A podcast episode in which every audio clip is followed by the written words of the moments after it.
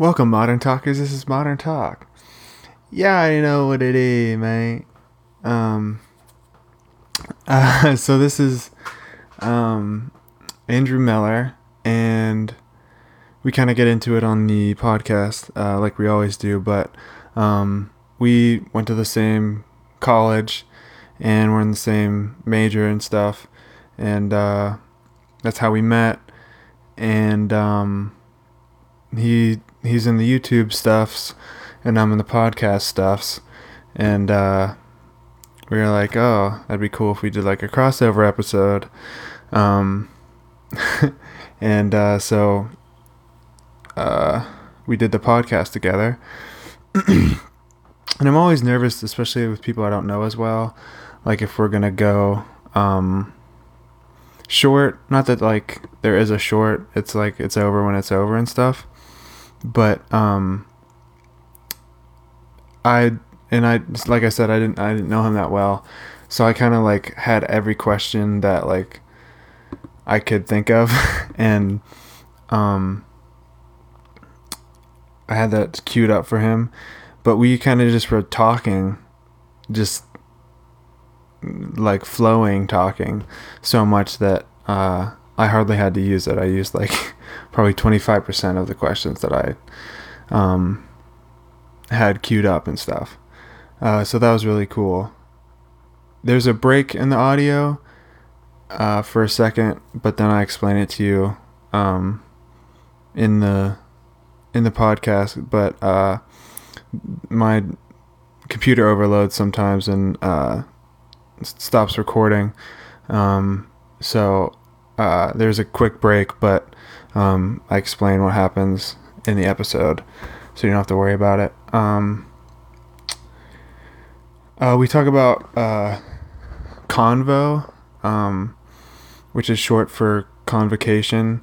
This is just like a this is the glossary term of the intro, because uh, sometimes um, two people that kind of have um, a certain vernacular leave people out, and uh, sometimes it's hard to remember that not everyone has the same vernacular as you. So um, I try to catch that in in post, and then I could say it, say it, explain it to you guys, so you're not confused. So convo is a sh- uh, short for convocation, and that that's a gathering uh, of all the on stu- on campus students. Um, which is about 12,000 to worship and have a guest speaker. Speaker, hmm, that's a that's a speaker that does speeches. Uh, uh, sometimes it's Brett Favre and sometimes it's Mike Pence. Um, so sometimes they're fun and sometimes they're boring. Uh, a lot of times it's political person um, that's at convo, but um, yeah, that, that's what we talk about when we say convo. Um, in a story that he tells. Uh, speaking of um, college, uh, Jerry Falwell this is another glossary term. He's he was the president and chancellor of uh, the school that we went to, and um, he was asked. I don't know if this is like the particular way that um, it was put by Liberty, but uh, he was like asked to um, step down by the board of trustees at the university um, because he recently posted or posed for a picture that had multiple violations that uh, he holds his um, students and staff accountable um, for, and he didn't hold to himself. Um, like for example, we we go to a, a university called Liberty University, and uh, so they have like this thing that every student has to sign. It's called the Liberty Way, and um, uh, it says like you can't drink, smoke, um, do sex stuff, and all that crap, uh, and uh, and if you break those rules, it's either a fine or community service um, or expulsion if it's like big enough of a of a deal. And uh, so he he had a couple violations just in that picture, um, and it just didn't look good. And there's been other situations. It this is boring, but um, where he uh, was not like above reproach and stuff. So, um, anyway, uh, he we reference him. That's all. Um, but it's just interesting that he's no longer the face of the university because a lot of people didn't like him. Um, but uh, yeah. So I cut myself with hedge clippers um, a few days ago. I think three days ago now. Um, I don't know if I've told the podcast, but uh, I've been working for my uncle. Um, uh, and he's a like contractor and specializes in uh, um, kitchens. I don't know why I can think of that word, but um, uh, he also owns a building, and so we maintain that building and stuff. And uh, he has a bunch of hedges, and I was tr- clipping the hedges, and uh, whatever happened, and and I cut myself. Um, and uh, then we had to go to the hospital, like the ER, and they they were super nice to me, and it was great. Uh, I think it was UPMC in uh, Friendship by Friendship. Um, if you're from around Pittsburgh, uh, but um, yeah, that's just an interesting thing that happened to me.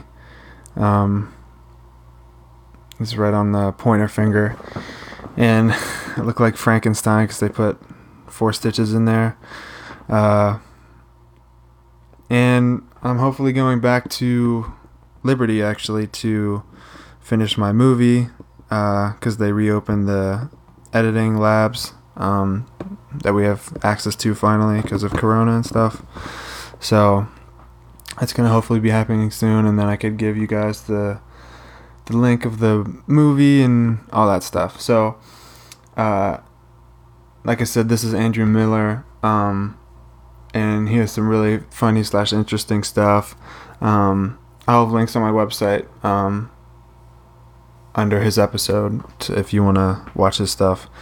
Um, he does like some comedy sketches, and he also does uh, commentary on video, like on, on other videos. Um, he does a couple on Liberty about Liberty, and those are obviously interesting to me because I went there, and uh, so that he makes it funny. Um, he he talks about basically um, how meeting people and making connections is the only redeemable quality of college.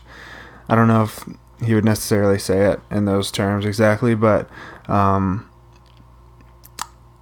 now a lot of the college experience is going to maybe lack all that uh, in-person connections, meeting people, experience uh, post-pandemic, which is really interesting. And like college, colleges may really have to up their game uh, with their on-campus experience, um, or just lower their costs for people to give them money for a lesser experience in some cases.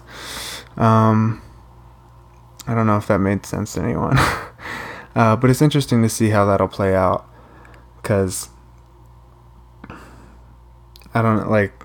It seemed like college was like the obvious thing to do um, nowadays, or you know, pre-pandemic, and everyone had a college degree, and I don't know if we'll they'll kind of have a less a lesser value even more because uh, people are getting things online more and uh, and even the residential is like hybrid so um, it's easier in that aspect, and, and some people will will see it that way, and uh, so it's really interesting uh, to see. I mean, all how the pandemic affects everything is interesting, but not necessarily worth the interest that it uh, piques. Um, obviously, f- for all the deaths and um, uh, unfortunate things that come with it. Um, so yeah, this is this is Andrew Miller. Get into it. Very cool. I tried to print stuff off at Green, and I went to two different uh, printers, and they both were out of ink and or Oh. paper. So Classic. Liberty failed me once again. Won't be the last time. I'm all grass. the legend himself. Yes. I got that at a White Elephant gift exchange. I was like, yeah, this is good. As far as White Elephant Gift Exchange go, that's a that's a win. That is a win. That's a dub right there. Yeah. Walking away with that. Um, do you want like to pull up this on your phone? I don't. You don't really need to. Like guess you already looked at them. Oh yeah, I, I browsed through them. Okay. I'm uh, I'm all good with all the questions and whatnot. So I should probably shut off the fan, although it'll be hot. For sound purposes. Oh, it's a good sound. okay, it's probably too hot to open up the window. Oh yeah, it is toasty out there. Yeah. Um, I'm gonna shut the door too. That's okay with everyone. Do I have your consent? Uh, absolutely. Even though the walls are paper thin anyway. It's okay. Better than nothing. So how are you feeling in general right now? as far as just the way the world is. I guess. I don't know. Yeah. However you want to take it. Um. Uh. I feel, I've been. The last couple of months have been really weird. Um. Just trying to get through it. Yeah. just hoping everybody here comes out on the other side all right. Yeah. It's been rather hectic. It's like, what do you say? There's like just so much going on. Exactly. yeah. What, which part of the world ending do you want me to address? Yeah, I have no idea. That that just every time I go to think about what's because like I've never really been someone that's on the uh, man. This has been the worst year ever. yeah. Um, I've always thought that's kind of a goofy thing to do. I'm like, yeah, every year has its ups and downs. Yeah. But 2020 has legitimately been the weirdest and worst year ever of my life. Yeah. I was like, what? Yeah. What is happening in this goofy place? Right. That's yeah. That's interesting to me because it seemed like after 2016, people were like, "Oh, this year sucked," or I don't. Have you noticed it before that, or that's when I started? I noticed it before that, but 2016 was a bad year. I remember people talking about that because I think between the election and um, there's a bunch of celebrities that died that That's year. That's what I was wasn't gonna say. Prince. Like, Prince, Carrie Fisher went that year, or was she Maybe, yeah. 2017? I can't remember. It was like a couple of years in a row, like a bunch of big names just went. Yeah. and everybody's like, "Man, this has been the worst year." right. And I was always like, "Man, yeah, it's sad, but I don't know if it's been the worst year." Like. yeah. I think I've seen some weird stuff. And then 2020 came along, and I was like, oh. There's no dispute. Yeah, no. Undisputed 2020 has champ. been the weirdest year of my life, bar none. It's gotta be unless you were like during the depression, um, the first time or whatever. You, Exactly. You can't say that it's been weirder as a whole, as a culture. Because it's fi- simultaneously felt like the fastest year and the slowest year. Yeah, what is that about? Time. Yeah. what are you doing? Make up your mind. Because, like, it feels like an eternity ago when I was actually still uh, doing film school Yeah, stuff. yeah, Uh, but it also feels like yesterday in a weird Yeah. way. Um, and the fact that the World War III scare almost happened. yes. The Australia wildfires were this year. Oh my gosh, I completely forgot about that. Yes. Um, what else was this? There were so many things that Murder were all this Murder Hornets were almost were this year.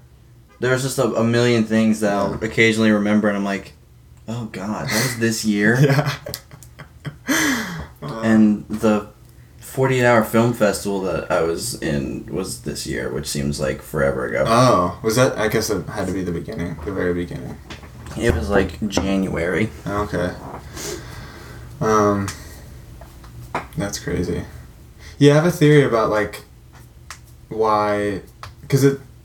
I guess since we have more celebrities now, that's why we notice them dying more.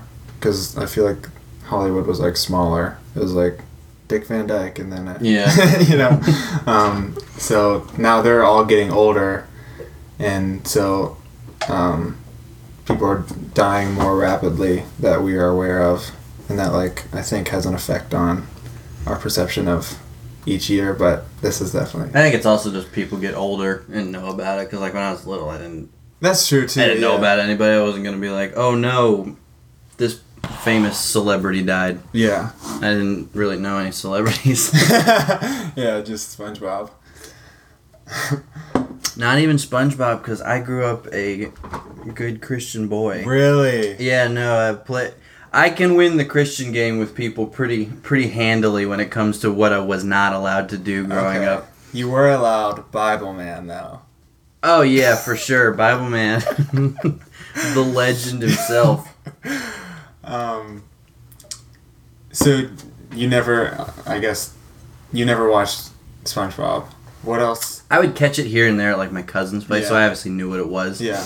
Um, and I always kind of wanted to watch it as a kid, Yeah. but just wasn't gonna happen. Yeah. We didn't have TV. Really? Yeah, no, they didn't really want any TV, any kind of influence of that coming into the house. It was pretty much just whatever we were. You know, we could ask if we could watch something, and that was about the extent of it. Oh, so you did have a television, but you just like. yeah, we had a watch it. TV. We just didn't have cable or anything like Oh, that. okay. Yeah. Because I, gr- I grew up watching like a bunch of old TV shows and sitcoms. like on VHS or. Yeah, DVD pretty Yeah. much. Mhm. So I can, I have a little too much knowledge of just shows past and gone. Yeah. Um, like obvious sarcasm has gotten a bit, I guess what you just cringy almost, or like people Yeah. who are like, who think sarcasm is a personality. Yes, yes, and it's like absolutely. no, it's it's not. Yeah. But. Alf, I don't know that show. It only went four seasons uh, because it got canceled. Yeah. But that show was so funny for being in the time it was. Like it was just a hilarious show, and I think that shaped a lot of my early sense of humor, which branched into a whole bunch of different things as I got older and could actually start watching what I wanted. Yeah. Right. Do you remember like uh, one of the first shows that you wanted to watch that you could? Um, I think one of the very first shows that I felt like was mine, Mhm. where I was like, "This is special to me," Yeah. and I'm actually wearing a sweatshirt Yes. that uh is, reflects that was Psych that was on USA. Um, I watched started watching that when I was in like tenth or eleventh grade, so Uh-huh. like it was in its fifth season or something like that. By the time I finally started Yeah. watching it, Uh-huh. um, and I fell in love with that show. Uh, just the referential humor that it uses all the time Yeah. of like old shows. Yeah, because is, I grew yeah. up watching those, I'd always be like, "Oh, I get that joke." Yeah. Yeah. um, and just the dynamic between the leads, James Roday and Dule Hill. Yeah. Um, I just really liked that that friendship and how organic it felt. Yes. So I I fell in love with that show, and I mean, I've gone back and watched it kind of here and there, almost afraid, like because I think the show started back in two thousand and eight, something like That that. sounds about right. Yeah. It started a ways ago, and so I was kind of worried, like. Am I gonna go back and watch it, and it's gonna be like, Yeah. this, this hasn't held up as well as I thought it would. Mhm. It, I still laugh at pretty much everything. Yeah. Like, it's still as good as I remember it being. Um, so I think there's better shows that I've watched, Mhm. just like you know, better written, better produced, yada yada. But it holds just such a special place in my heart. Yeah. Um, that I think it'll probably always be my quote unquote favorite show of all yeah, time. Yeah, it's, it's such like a, it's fun because it's lighthearted, but it's also like crime.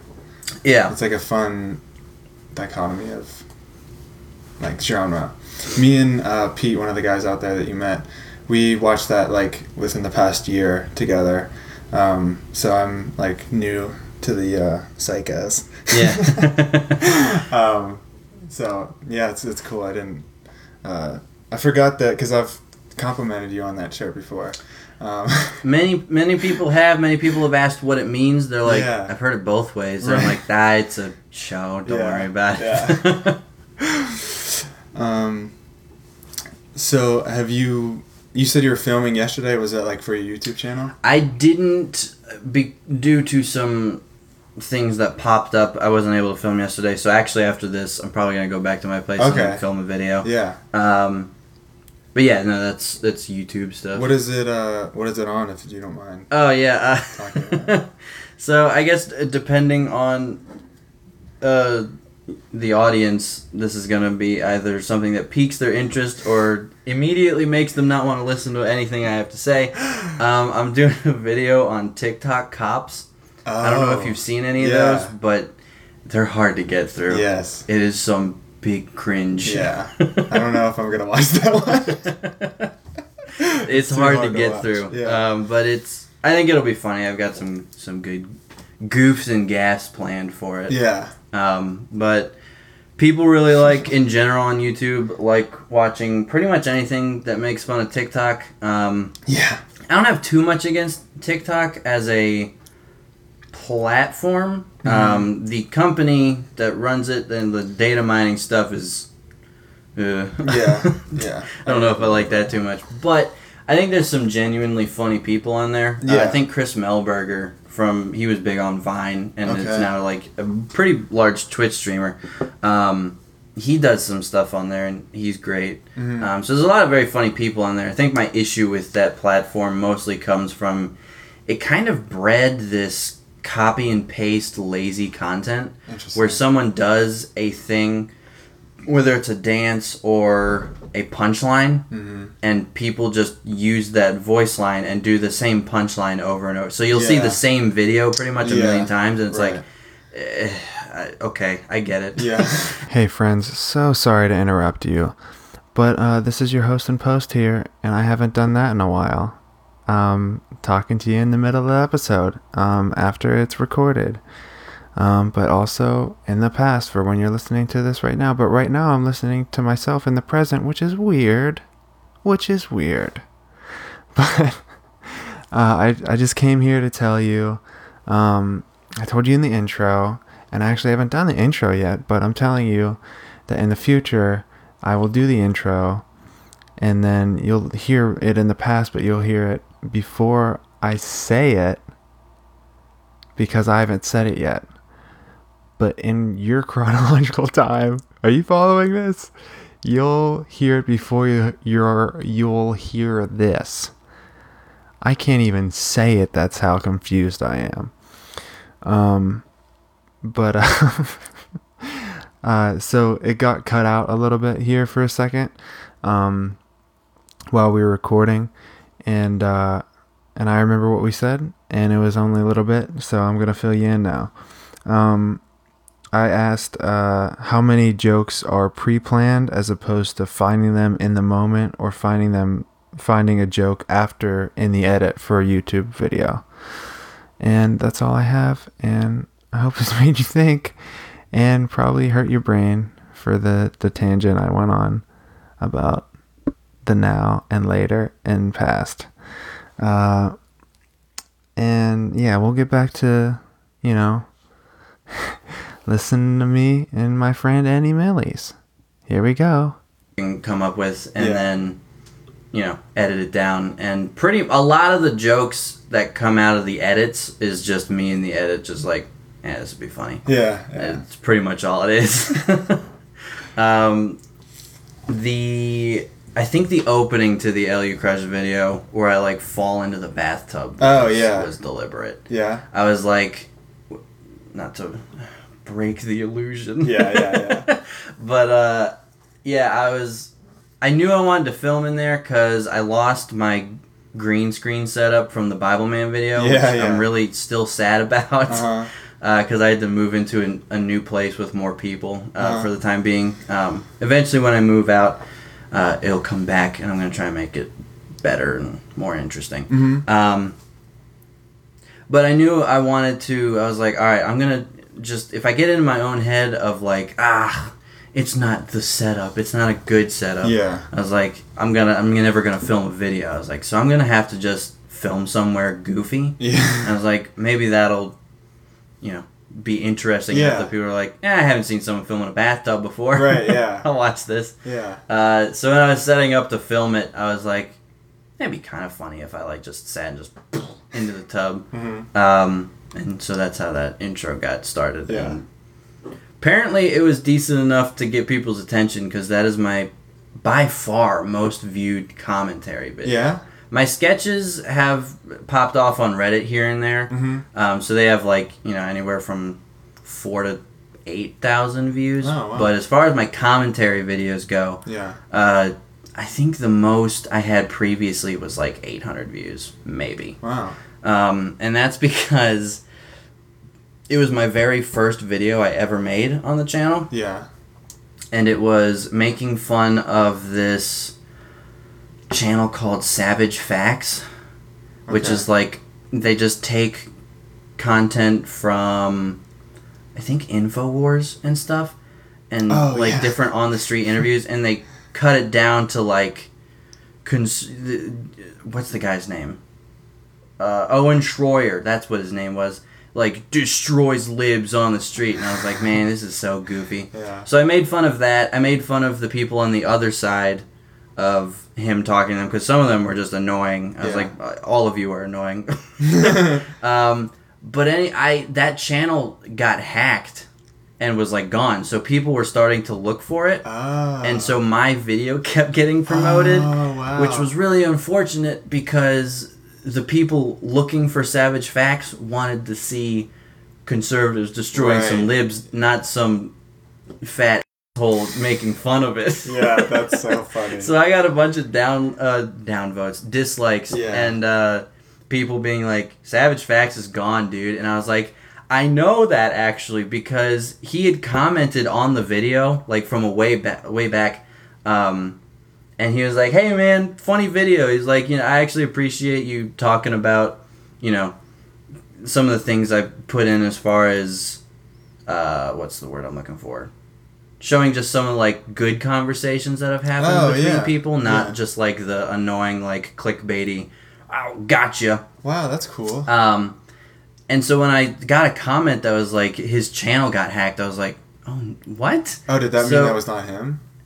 No, no, no. Oh, it, it okay, I was him I see, originally, I see. but then he got hacked and his channel was gone. So I actually managed to find him on Instagram, and I was like, "Hey, dude, I heard your channel got hacked." I was like, "I don't know if you remember me, but I made that video on you. You commented. We had, and I was so I talked to him for a little bit, and uh, he started it up again. I think like a, another one. He kind of kept growing. Yeah. Um, but the conversation ended very nicely. We were both like, "Hey, man, have a hap- happy New Year." uh, and uh, so yeah, that was that was kind of cool. Um, ironically, I think that would have been. Yeah, no, we said Happy New Year to each other for 2020. it hasn't gone well out, since yeah. then. but no, he's a super nice dude, and I think he got hacked at like he had almost 200k subscribers by the time he got hacked. I think right. um because he grew like a ton when i'm from when i made the video to when he got hacked Yeah. uh, so apparently people really like their live destroying content Yeah. That's not important, I guess. I was gonna say like, what's what's the f- purpose of hacking someone? I guess like a, a lib or a conservative or whatever would want to take or a, just like get rid of it Yeah. i'm not sure honestly people's channels get hacked for all sorts of reasons Yeah. and just sometimes it's just random sometimes someone sees 200k and they're like ah i wonder if this guy's security is great and they can just take over the channel and have 200k subs i mean you'll probably lose a lot Right. when you switch content but it's it's a it's a, a move i guess Yeah. This seems like so uh, anarchist or something. It's it's it's rough. I, I wouldn't wish getting your channel hacked on almost anyone. There's a couple of YouTube channels. I'm like, man, they could go away. I'm I'm good. we we don't need it. um, we've gone a while and we're only like two points in, which is great. Um, uh, I, w- I usually start with um, like how we know each other, and I think my first memory of you is uh, we were painting for Eleanor's Bench, award-winning television show. Absolutely. yeah, I was gonna say because I don't think we're, which cohort were you in? You were Uh, to- uh, uh, Nelson. Nelson, yeah. Okay. I was gonna say I didn't have too many interactions with the Nelson cohort originally through Mhm. most of the first uh, semester, Yeah. and then Eleanor's bench happened, and we were we were painting. I wasn't even part of that group. Yeah. I don't think I was either. They were just like, "Can you help?" Yeah, I was a PA at that point. yeah, that's why we because we were both on the PA team, Yeah. and we both Yeah. it was just like, yeah, you guys have to do just Yeah. anything. Go paint this house. Yeah. Um, which was it was all right. It was fun. It, it was all right. I was, I was gonna say I've had I've had worse Yeah. things to do. Yeah. That's definitely. a good voice crack. Like I don't even know how much we can talk about that experience. I think we can. Why not? Uh, I guess I was gonna say like because I was talent PA, Mhm. so I had to chase down what's Oh, his right. face. Um, Did you hear about my experience with that guy? I don't. I don't want to name him. yeah, you don't have to say his name, but, But- say what happened because I heard like rumors, but Uh, I never really heard the. You you know the guy I'm talking. Not um Not the oldest guy. yeah not the oldest guy. Not Mr. Williams and not um why am I not Karen. no, no, yeah, The other a guy. Yeah, The guy. The, Jamar, get off Miss Eleanor's car. yeah. I think that guy. he was he was like the neighbor or something. Yeah, he's the neighbor. Mhm. Yeah, that guy. Well, he's apparently worked in other things, um, like bigger. I think he was in Top Gun. What? Yeah. so he had a bit of an attitude of just yeah. like you know, I'm I, bigger than I'm I'm good. Um, and he would just wander off. Like And. So like I would have an idea of where I thought he was, and then Elisina would be like, "Can we get him on set?" And I'd be like, Yeah. "Yeah," and I'd be like, and I'd go to get him, and he just wouldn't be where I thought he was. So I was like running everywhere to find him. Yeah. Um, and you know, on set things are like, hurry up. Yeah, time is money. Uh, so that was the one thing. And then when we were at the hospital, I don't know if you were there for that. Obviously, I think everybody was there every day. yeah. I don't The the fake hospital thing. Actually, it was a real hospital, but no, I'm having trouble. it's a fake it. hospital because it's used for students. Oh, oh, oh, yes, yes, yes, yes, yes, yes. Um, he he would just wander places, and Elisina kept would like she would go to say something to ask me to do something, and I would be I would like be walking by going like I can't I have to follow this Yeah, guy. yeah. She started laughing at me. Dude, she understood at that point. yeah, right? she understood who he was and that he kept walking like I'm trying to keep track on this dude who won't stay still. Yeah, he wasn't even a big part of the. No, he wasn't. They could have had like anybody. He could literally could have had anybody. But It's really annoying too because he's clearly the best actor when you go and look at the footage. Oh, And, really? like yeah, when you go back and look at it, he's very clearly the most capable actor there. uh, that's disappointing and discouraging. Yeah, all the best ones have such an attitude. it's like what is that about? stop Ego stuff. talent, SMH. yeah. uh, where are you from? I don't really know anything. um, so my family has lived like two hours north of here in Harrisonburg, Virginia, or near Harrisonburg, Virginia, for like the past. I think this year, this October, will be 16 years. oh wow! Um, but originally, originally, I was born up in Homer, Alaska. No way. Yeah, For the first how many years? eight, pretty much. So you, how much do you remember of that? I remember a good deal, actually. I have a weirdly strong memory when it comes to like very young childhood things. So I have very, very distinct visual memories of a lot of different moments from Yeah. living up there. Um, and actually, I have plans to move back. Really? Yeah. Wow. Yeah, um, so me, um, my girlfriend, and Jared Brim. I'm so bad with names, but is he he he lived with Josiah. He didn't live with Josiah, but he, him and Josiah were you- like me, him, Josiah, and Hannah were always kind of Okay. doing things together. Yeah. Um, Oh, you guys were gonna do the um. we did Jacrafty. Yeah, crafty, crafty. Yeah, that that was us. um, yeah, so us three have been kind of figuring out different places to move, and we want to go to New York at some point. Um, that's just because I've always wanted to live in the city. Yeah. Um, I, I love that city. My mom grew up uh, in Floral Park outside of on Long Island. Oh, okay. Um, so just a lot of New York It's a big kind of change to go from there to Alaska. yeah. Um, so, yeah, but, but obviously New York is extremely expensive, Mhm. and I need space to be able to keep trying to do YouTube stuff. yeah. Um, so, pretty much killing ourselves over a tiny apartment in New York is just that's not going to be very fun at all. Yeah. So uh, we were like, all right, let's find somewhere we can go that's going to be easy to live hmm and we can, you know, I'm completely blanking on my words. Um, we can kind of start ourselves off with some things, like Yeah. get into like little industries here and there, because pretty much anywhere you go is gonna have some form of film scene. yeah. Um, Alaska actually works with Vancouver a lot. Yeah, Um, I, I remember you said Vancouver. You're going possibly. Um, yeah, I don't. I know at one point we planned Montreal. Yeah. Oh, that's right. Yeah, Yeah. yeah. Montreal was was on the agenda, but I just didn't want to deal with immigration stuff. That was gonna be Yeah, a pain right. in the butt. yeah. Uh, Montreal is a beautiful city, though. Uh, but Alaska and Vancouver have some interactions, and there's not a ton of post houses in Alaska. Mhm. Like, not at all. And there's a bunch of people that film stuff up there because of the scenery. Yeah. Like, you can pretty much point the camera somewhere, and it's to look nice. Yeah. Good B roll for anything. Uh, yeah. Uh, so if we can, you know, get in with some of like a post house there and maybe have like a job, but honestly, with um, Courtney's editing reel, uh, Jared's, um, I'm trying to f- still figure out coloring.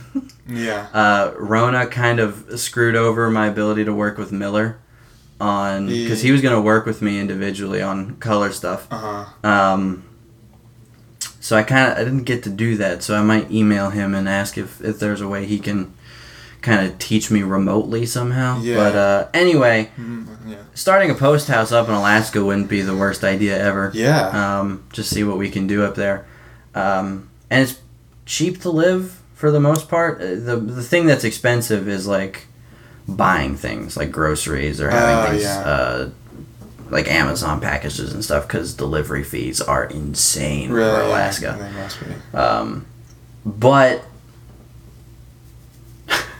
completely blanked on where I was going with that sentence. Um, My brain isn't working. Um, talking about. Yeah, basically, Alaska is just a good spot to get started again. Yeah. I just kind of start things up. It's a completely new space for Courtney and Jared, Mhm. um, which I think both of them want. Just like kind of an adventure. Just Yeah. like we're in our early twenties. Let's let's go somewhere. Just you know, Yeah. kind of fun. Yeah.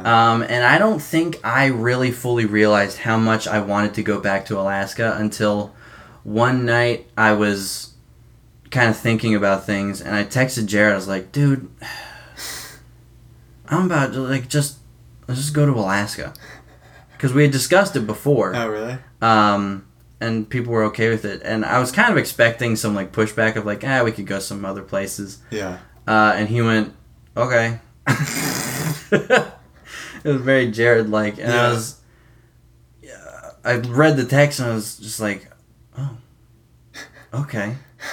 And so I, I thought about it and I, I went and talked to Courtney, kind of expecting somebody to like push back at this idea Yeah. to stop me. And she was, she just said, yeah, okay. Why not? Um, so I all of a sudden was being told by the two people I'm moving with, like, yeah, let's do it. Like, why not? Yeah. So I was extremely excited, and then that's the moment I was kind of just to myself, like, oh, I think I've wanted to move back home a lot more than I really thought I did. I, I miss that place quite a lot. Yeah. What's your earliest memory there? Earliest memory? probably I was one and a half, Wow. two. No, I think I was only like 18 months according to what my parents. Holy crap. Um, and the earliest memory in order, it takes pl- over the course of like a day. okay. Um, I was in church with my parents. Our pastor said something uh, to the effect of like our youth group. Blah, blah, blah, it's all kind of muffled.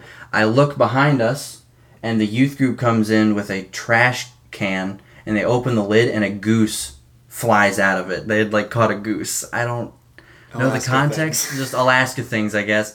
Uh, and I apparently, because I don't really remember the rest. I remember seeing it go, and then the memory cuts. My dad says I just like shot up their leg and was just like Yeah. freaking out. The next memory I have is being asleep, and it was a dream. Um, and it was pitch black. I was pretty much looking up at the ceiling, and just this goose head pops up and then looks down at me Yeah. and I freaked out. And then the next memory is being outside. My mom was holding me, and she said, "Yeah, Dad got rid of the goose." Wow. So that's the order of things that I remember very distinctly. Do you remember being that small? Do you remember like what that felt like? Not really. In the memory. I just have just like the vivid visual memories of that, Wow. and I have a couple of them because I have another one where I like I saw our house from like a almost not direct bird's eye, but kind of like off to the side, Yeah. slightly above the ground. Okay. um, from the road you come in, and then I woke up and I was in a blue office. In Uh, real life? Yeah, in real life, I like Huh. woke up and I was in a blue office. There was like a doctor's office, and I finally asked my parents about this like last month. I was like, "Do you know what that memory would be from?" And she's like, "Well, it sounds like Doctor such and such office, and so that might be an earlier memory." From when you were born. from like that, well that's what i was trying to figure out i was like did i have one of the rare things where like i remember things as like almost pre being born Whoa. um i don't think that was it so but i think i probably was extremely young like i think it happened before the goose incident so i would have been like almost one or younger Wow. and i have no idea why those memories have stuck with me for so long it's very strange It's very strange. Um, but other memories I have are just the place. Just living in Alaska is such a unique place to live. I, I have a very deep love for the geography and weather and just the views of the Pacific Northwest. Yeah. Um, and Alaska is probably the, the pinnacle of it. It's just mountains, lakes, glaciers, just all of it. It's such a beautiful area. Um, I'm super excited to go back. Um, extremely ready to enjoy summer again. I don't take the heat very well, so it's Okay. been 16 years of me hating summer. yeah. Um, because it's, I think, I mean, it can get up to the 70s or 80s. Mhm. Um, I think if you go farther north, because I was actually towards the south. Homer, Alaska is on the Kenai Peninsula, like the very tip at the bottom. yeah. Um, if you go up to like Fairbanks, which is several hours north past Anchorage in the middle of Mhm. Alaska almost, um, it'll get up to like 90 or 100 there. Whoa. Yeah I didn't know. um, which mo- yeah most people don't really know. Uh, the flip side though is because it's landlocked. That's why it get the, the weather extremes are so much. Wow. Um, it'll get down to negative eighty in the winter. Negative 80. yeah. I can't even comprehend that. so when I was you know in Homer, it would get up to 70, 80 maybe. Yeah. Um, the hottest I remember it was like seventy, wow. and I remember being like, "Oh, I'm gonna die." And then I moved to Virginia. Yeah. yeah. where it's humid all the time and Yeah. 90 is nothing. Yeah.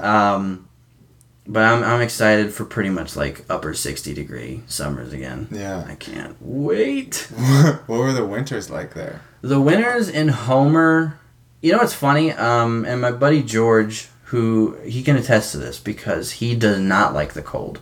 Hmm. Um, so he like hates winter, and he went to Colorado to work at like a ski lodge or something like that, Oh, um, just cool. randomly. Yeah. Um, which so in Colorado's more up north. It's got that dry weather like Alaska does. Okay. Um, because when I asked my parents, I was like, "What would it be like, you know, average, it, it'll be zero pretty easily. Wow. Um, if it got really cold, it could get down to the negative tens, twenties. Yeah. But I never ever remember being cold Really? like I have in Virginia. Cause like w- Virginia, like it's just like ugh, Yeah. biting cold Yeah. because of the humidity. Right. The a dry cold is so much different. It's just like it's cold, but it's it doesn't like get to your bones like Yeah. the humidity makes it happen That's over here. It's very weird. Um, and I mean, when George came back and was like, "Yeah, man, I, like it was cold, but like it's not the same." I was like, Wow. "I told you." I was like, "I told you." I, I, Yeah. like, it's hard to explain to someone who hasn't been in both. yeah. But a dry cold and a humid cold are just extremely different. Wow. That is really interesting. I never heard that. Um. Lots of snow though. Yeah. I miss sure. snow. Yeah. And it's been too long since I've had like an actual white Christmas. Yeah. Did it even snow this year? I don't think so. I I don't don't think think, it snowed once. I think we got flurries Yeah. one time. But it never stuck on the ground. Yeah. The last good snow I remember was from 2015. Okay. The end of I was 2015, yeah, beginning of 2016. Um, yeah, I was at Liberty five years. Yeah. I want to talk about that. I don't know if you want to do that now. Oh yeah, for sure. I'll, I'll just finish the snow story and we Yeah. can move right on into it. Um, the lat so the end of 2015, beginning of 2016, I was at the Annex. Okay. For you know, for those who don't know, the Annex is an old motel that's like off of Liberty's campus, so Mhm. it's kind of its own thing. Um, it's where all the poor kids go. Oh, is that what- okay. yeah, that's pretty much it. It's us poor kids vibing out in an old motel. Yeah. But I actually really liked the annex because it felt disconnected from Mhm. Liberty, and it kind of felt like you were sort of you're doing your own thing. Yeah. And all the rooms are bigger. Really? Yeah, because it's an old motel room. So if you, Yeah. my Okay. second year I was here, I roomed with my buddy John, who's the guy that got me into the film school. Um, we managed to get a room with just two people because normally you share it with three. Okay. So it feels a little more cramped because you have three people, but technically you have more space. Yeah. Um, but it was when it was just me and John. Our rooms were way bigger than pretty much anybody else's. Right. Like Commons rooms are way smaller. Yeah. Everybody else has a way smaller room than the annex does. Um, anyway, I keep getting sidetracked and rabbit trailing. I do that all the time. That's okay. It's, it makes my editing job super hard when I film because Yeah. I'm like, stop talking. Yeah. Uh, so we went to the annex, and the deal with the annex that year because they've done this like every year except for the past couple when they finally actually shut it down. yeah. Uh, you go to the annex the first semester, and then you get the same price for the commons because the commons two had just finished, or where they were Oh, just finishing it. Yeah. So I was actually the one of like the first group to be in that commons building. Mm-hmm. Um, so that was the deal. We went away for Christmas break, um, came back, and we were kind of g- waiting to hear from housing when we would be able to go over. Yeah. As pretty much everything with Liberty is, and especially housing, communication was not good. Right. so we never really knew what was going to happen and when. We were just kind of waiting. And then probably the biggest snowstorm I can think of in Virginia. Like I can only think of like two other times since my like 16 years of being here Mhm. that I've seen a snowstorm this big. It hit um, and it became known as snowpocalypse here in the Liberty community. And we were stranded at the annex. We couldn't. Nobody could go anywhere. Really? Um, and they had to, and the mini rot, which is Yeah. the dining hall for the annex, so Yeah. the annex kids could actually like have food, had closed down in preparation for us to move. So we were there with nothing. They had to like ship in food, Yeah. and I don't know how it happened because they weren't like actively keeping it up while I was there. But when between when I left for Christmas break and when I came back and the snowstorm hit, somehow all of the paint had started peeling off of things, and it it just started falling apart just randomly. Huh. And the annex for that time when we were stranded there became exactly what everybody on campus thought the annex was. Like the you know the Ah. joke, the meme of like ah the annex is like run down. It's only like you know it's just weird. Yeah. it became that. It was basically a homeless shelter for a while because they shipped food in and we couldn't sit in the mini rot because it was all like packed up. So you had to get a styrofoam plate, fill it up, Yeah. and then take it back to your room. That stinks. And heat started turning off on people. Uh, my heat went out. Uh, and when you called to like say, "Hey, can you come fix this?" It was just no. Like nothing was being done. They were not doing anything. So for like I think it was like a week. It was a solid week or two. We were stranded there in a homeless shelter pretty much. Until it, it finally cleared away and then like it was like probably 2 weeks later uh, they finally figured things out and we were able to move into the commons. Wow. Um, but that was that was crazy. that is crazy. That was a weird time. I kind of forgot that we were talking about snow and that was the point of the story. Do you think that was Jerry's way of oppressing the poor kids? Probably. He's always after us. Um. and then uh, we lived at the Commons, and we thought we were gonna have to figure out where to go. And then they announced, "Oh wait, we accepted too many people. We're reopening the annex." And me and my buddy John were like, "We're going back." Really? yeah, because it was cheap, and John managed to find a a room to secure that only had two people. So it Oh, was just me and. John. That's pretty cool. That year was a strange year.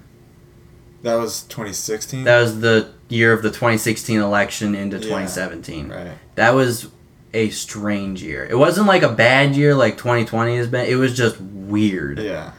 Just being on campus at that time. Yeah. Um, were you you would have been I here at here, that yeah. time, yeah. So I don't know what it was, man. The 2016 election changed so many things. Yeah. Just attitudes, how people treated people Mhm.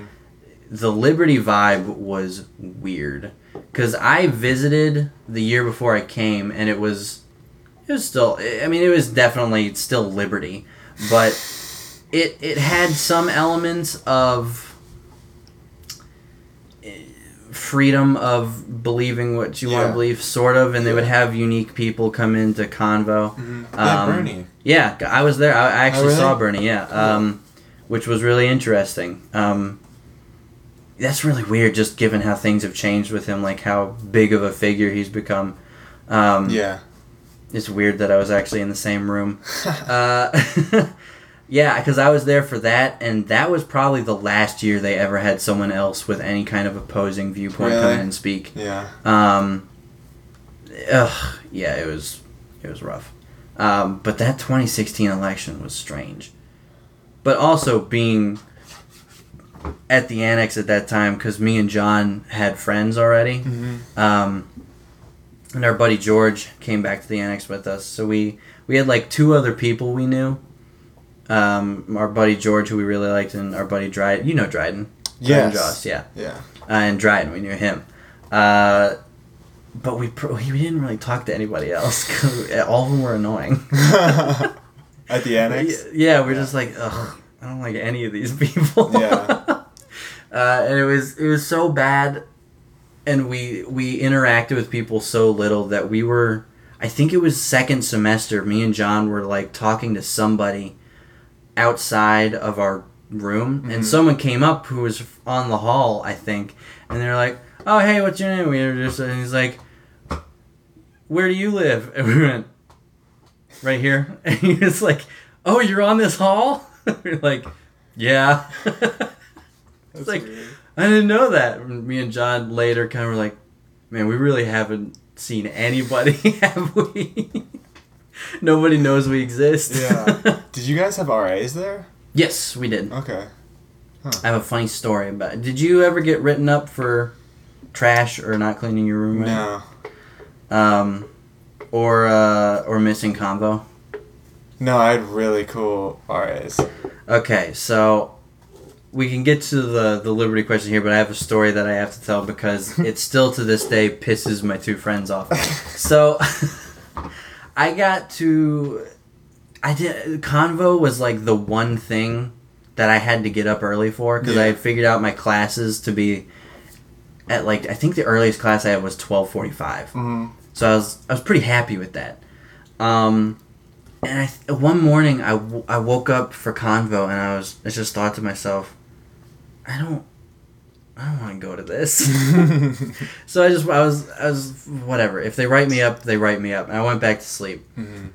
A couple days go by and I never got an email. I never got written up. Yeah. Nothing happened. And I was like, hmm, maybe they don't care that much. Yeah. So another convo comes up, and I think the same thing. I wake up and I'm like, uh, I don't want to go to this. I didn't get written up last time, so if I get written up this time, not a big deal. Yeah. Go to sleep. A couple days go by, nothing happens. Uh-huh. So I'm thinking at this point, I'm starting to think, I'm like, I don't think they care. Right. So the next convo that was coming up, I think was Tomi Lahren or something. Oh. It was somebody annoying Yeah. that nobody wanted to see. Yeah. So I'm in the room, I'm talking to George and John about the next convo, and both of them just have the same. They're like, oh my goodness, I do not want to go to this. It's going to be terrible. Mhm. And I was just like, boys, listen to me. I've skipped convo twice, haven't been written up. Yeah. Just like, just sleep through it. It'll be fine. And they're like, seriously? I'm like, have yet to be written up. Absolute guarantee you're good. And they're like, all right, cool. We're skipping. So all of us go to sleep, wake up, go do our things on campus. John is in film school at that point. Um, we all go. He gets back before I do. I walk in the door, and John whips around in the couch, and he's like, "Did you get an email?" And I was like, "About what?" And he goes, "I got written up." And I was like, "Really? How?" And he's like, "I don't know. I just got written up." And then George comes in later, and he got written up. And me and John had bunk beds because that's how all of the dorms are. You have bunk beds. Uh-huh. He was in the top bunk, and I was in the bottom bunk. So I am clearly the one you can see first. Yeah. I didn't get written up. Well, why? I have no idea. I have no idea how it happened, but I looked through my email a million times and I was like, boys, I didn't get written up. And they were pissed. They're like, John was like, what the f- Are you kidding me? it's like, how did I get written up and you didn't? Yeah. Did- You had the same RAs, obviously. We had the same exact, we were all in the same hall. Me and John were in the same The room. same room. the same exact room. I got away with it three times, and they did it once and got written up. Wow. I will never understand. They're that. still bitter about it to this day. Right. If I bring it up, they're both like, "I hate you." It's like a twelve dollar fine, right? it's something like it's like I think it's ten. Okay. I think it's a ten dollar fine, and every Yeah. time you get written up, it gets steeper in price. Yeah. Liberty want that money, Yeah. Where does that money go?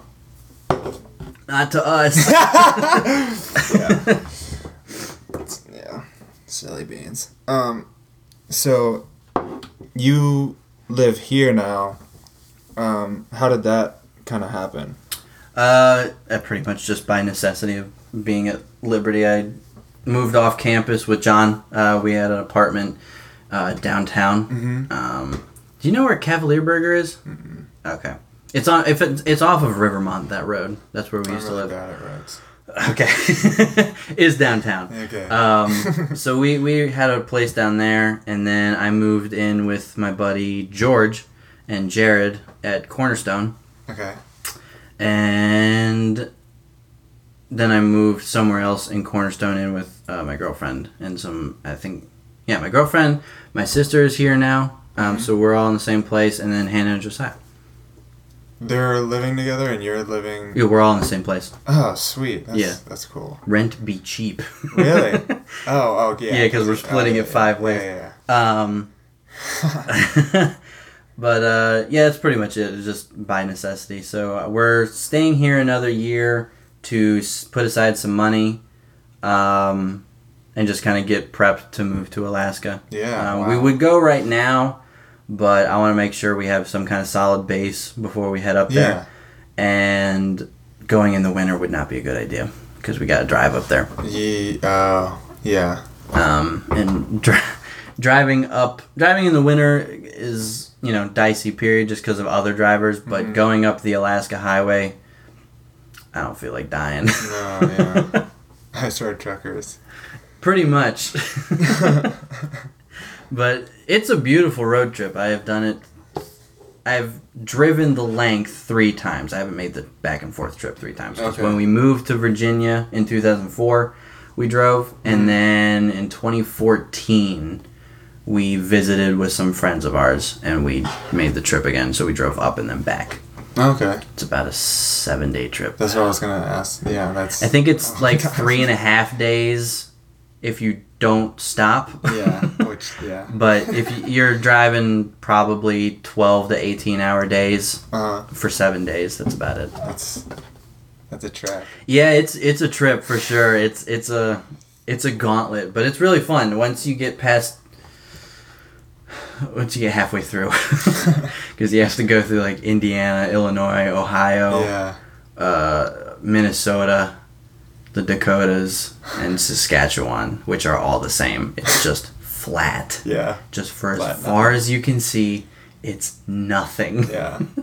The Badlands in South Dakota are okay. Those are pretty cool. What's that? I. It's just this. I don't even know how it happened, but it's just this really unique spot in South Dakota that's got like little lakes places just Oh. everywhere, and it's just Oh, I it's such a unique part of the country, uh, in such a relatively boring Mhm. area. The Badlands just kind of sticks out. It's a very cool place. That is cool. I must. I'm pretty sure I've seen pictures of that. But once you hit Alberta and you get like halfway through it, that's when the mountains start popping up, and then British Columbia is all mountains, and the Yukon, and you just go all the way up into Alaska. Yeah. That's where the Alaska Highway starts, and that is one of the coolest road trips you can go on because you've just got wildlife everywhere, Really? just everywhere. You'll see pretty much like just herds of bison Yeah. just along the road, Wow. crossing the road. You'll have to stop, let them go. Caribou, um, mountain goats, Dall sheep. I've seen we when we went up there, a bear crossed the road and like brushed our car. Um, yeah, you'll see everything. They just are so used to cars kind of going up and down through there. Just nothing. None of them. None of them care. They're just vibing, Yeah. just watching the cars go by. But it's it's a super cool road trip. I'm excited for them to experience that Yeah. because it's a it's a unique thing. Very. What do you think made you a creative person? I have no idea. Probably genetics. I think my mom Really? was in theater Uh-huh. for a little while, um, and through that has a lot of weird connections to like very famous people now. really? Um, yeah, sort sort of. Um, not like close personal friendships, but just like things here and there. Mm-hmm. Um, to rabbit trail very quickly. I won't. I won't take too much time. uh, just because I think it's interesting. Um, my mom was really good friends with John Caglione, who is a makeup artist, Okay. and he got he won an Oscar for his work on Dick Tracy. Oh wow. Um, he's the guy that like created the Coneheads. No way. Um, he worked on Heat. He's pretty much in any movie Al Pacino is in because him and Pacino are like good friends. No, that's so cool. Um, because when my mom went out and visited him, visited him with a friend of hers, Yeah. she was supposed to because he was working on Heat at the time. Wow. She was supposed to go have lunch with him, Al Pacino, and Madonna, but he got sick, so she couldn't go. Oh, no. But they got on film, and I want the film because it's cool. Yeah. They have on film Machino, uh, Machino, Al Pacino and Madonna both saying, "Hi Bess. sorry we couldn't get lunch. We'll have to do it soon." And I was like, "What? That's insane. that piece of film is out there somewhere? I want it. Yes. I want that piece of film." Um, and while she was out there, she grabbed the phone because he was, you know, and he was she was out at his place and he was off doing something, and the phone rang. She picked it up. Guy asked if he was there, and she was like, "No, no,", no," and hung up the phone. And he was like, "Do you know who that was?" She was like, "No, it's Bill Murray." Oh my goodness. And then he called again at another point, and she answered the phone, and she got to talk to him. So she's talked, chatted with Bill Murray. She was supposed to go bowling with Christopher Reeve, like Superman. Yes. Do you know why she didn't? Because he died. The accident. yeah. Oh the God. paralyzing accident is the reason my mom did not go bowling with Christopher Reeve. She just casually drops these kind of things on me, and I'm like, "Excuse me, Yeah. what?" Like, "How? How did that happen?" She's like, "I don't know. It was like people knew each other." I guess growing up in New York and being in theater in the 70s and 80s, Yeah. You're gonna run into people that kind of launched to fame at that time. Yeah. Um, How do you pick up the phone and not recognize Bill Murray's voice? I guess an old phone just back in the day just Yeah. kind of distorted it just enough. yeah. Um, but what was the other thing? This one isn't as cool, but she had the same drama teacher as Eddie Murphy. No, that's cool. Yeah. Um, and I think the I can't remember if it was a guy or a girl, but they were basically like, "Yeah, um, I will always live in regret because he wasn't showing up to class very often because he was auditioning for SNL, and I kicked him out of class. Oh and Oh almost my immediately after, he got on SNL. Wow. That's really funny. He wouldn't have. I, he wouldn't have came back anyway. I guess. Oh yeah, no, he wouldn't have. But if she had been cool about it, they could have been. they could have been homies. Yeah, true. but she kicked him out, so now he makes it big, and you know, probably first thought is like, fuck you. Yeah, yeah, yeah. Like, Yeah. I'm on SNL now. What are you gonna do about it? Yeah. He was like one of the youngest at the time too. I think yeah, to get SNL. because at the time, Bill Murray and all of them were on, so he would have been the young guy. Yeah. Um. I don't know. We've talked about a Liberty a lot, and I have like a lot of Liberty. Oh, uh, get back to your original question. Oh, what made yeah. me a creative person? Um, yeah, my mom was in theater. My dad apparently really liked to write, Mhm. um, just like in general. He was Yeah. like, I, at one point, I wanted to kind of be like a outdoor article person. oh, okay. I'm just writing about like outdoor stuff. yeah. Um, so at a younger age, I think I was probably in like fifth grade. A buddy of mine, um, who are family friends of ours, introduced. He was like, "You should read this book," and I had read Narnia and stuff like that before. Um, and I started reading the Percy Jackson series, which I think a lot of people grew up with. Mm-hmm. Um, and I was really into that. And then earlier in my life, I had gotten really hooked on Lord of the Rings. Yeah. Um, and even though I, because I'm a I'm a big old when it comes to scary movies. Okay. Um, when I was little, they scared me. Um, but I still wanted to watch them. Like despite the fact that it would like freak me out at night, I always wanted to watch them yeah. and it was also at that time that I started like writing just like fictional books. Mm. Um, the first one I did with a buddy of mine, we got to page like fifty-eight or something like that, which was a big big thing for two fifth grade kids. Definitely. Um, and I I found it at one point a couple years ago, and I was like. Dude, guess what I found? And I gave it to him to read, and he finished it and got back to me. He's like, "Dude, that shit was terrible." You were in fifth grade then. I know. Crazy. He was like, he was like, I know we were in fifth grade, but like, still, this was bad. um, so I started writing a lot. I think between like fifth grade and I probably stopped, like really giving it goes here and there in my senior year of high school. Hmm. I started like twenty different books. Wow. Um, and the started can be anything from I had an idea and wrote the idea down and it never went past there to I would I did I didn't even know Tolkien did this, but I used to do this a lot because I found it interesting. I would draw maps Mm. of just like worlds. Yeah. Um, and then I, I would be like, okay, cool. And then I could base my story within the world I had created, Wow. which is pretty much exactly what Tolkien used to do. And I found that out years later Wow. when I started watching some of the uh, appendices, like behind the scenes stuff from the Lord of the Rings movies. Yeah. Um, so that, that was kind of interesting to find out. But Super. so I would, you know, draw maps or I would uh, have an idea. I would get, you know, two pages. I would get 20 pages Mhm. and then just give up because I was like, I don't see where this plot is going. And over time, my I still love them. It's they're my favorite movies of all time. Um, which always I always as a film student I always want to be like, oh, you know, my favorite movie is Parasite or Yeah. some some like something that someone would be like, wow, Yeah. he's a film student. Yeah. But I, it's Lord of the Rings. Yeah. Those movies have such an emotional impact on me. I love the story. I love the world, um, and I always will. And as time kind of went on, I kind of realized, whoa, wait a minute. These movies are really cool. And making movies with like siblings, and then I started making movies with friends. Yeah. I was like, I can just blend my you know love of like writing with movies, and I can like actually make some things. Here. Right. Uh, and that's when that started, and I made bunches of different movies with my friends for school, Mhm. just outside projects. Um, in like junior year of high school, I convinced my English teacher that instead of writing a Huck Finn essay, uh, me and my my boys would make a movie, and we would just give her the script, and we could watch in class. And she was like, "That seems like a lot of work. I don't know if you guys are gonna be able to do it." Yeah. and one of the girls in my class who had seen us make you know tons of uh, terrible movies but we just everybody thought it was funny because Yeah. you know it's high school you can Mhm. get away with being dumb yeah.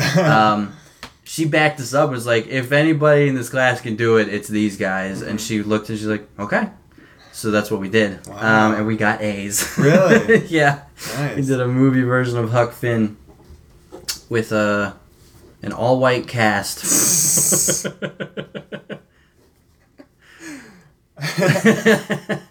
um, we didn't say the end. That that's what I was wondering. we didn't say it. We're not trying to to do that. That's good. Um, we actually had a big a discussion about that. We're like, other books have like changed, swapped that word out with like random words. Oh, And okay. we're like, we could just do that. Is that what you did? We just flipped to a random page in the dictionary and just chose a noun, Uh um, and it was cuttlefish. huh. Okay. And so we used that. Looking back, I don't know how insensitive that was. It might be a little insensitive. It might not be. I genuinely don't know the reaction people would have. I was in high school. Right.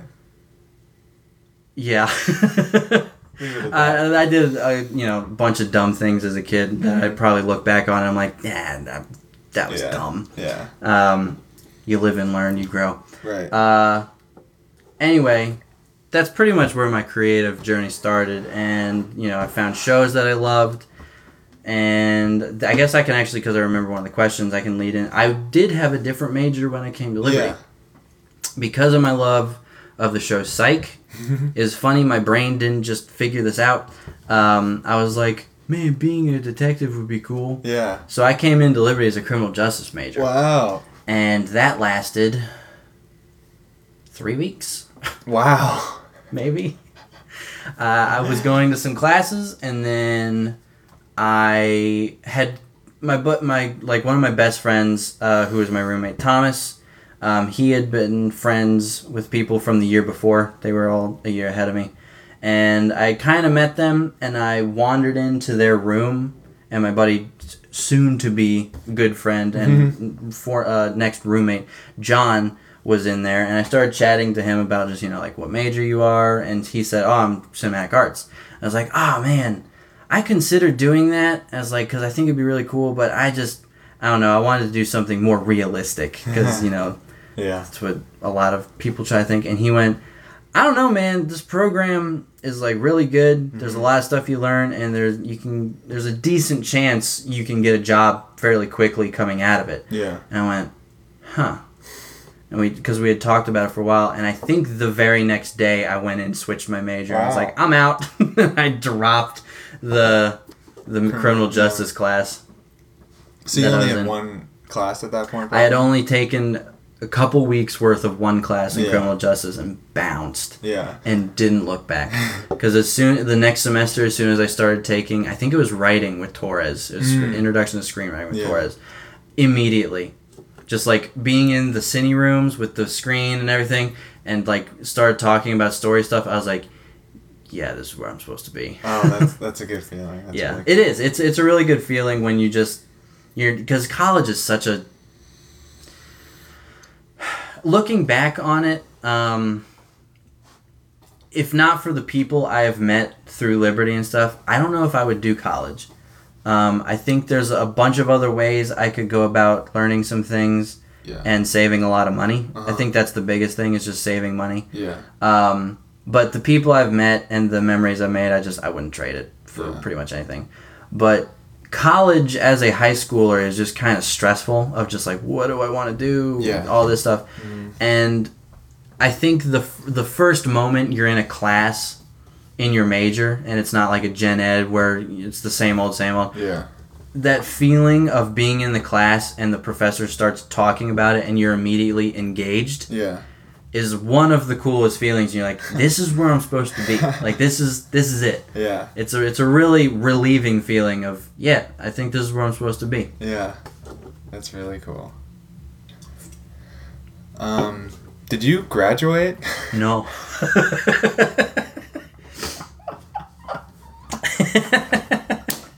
This is where I was supposed to be. Did you graduate? No. uh, so basically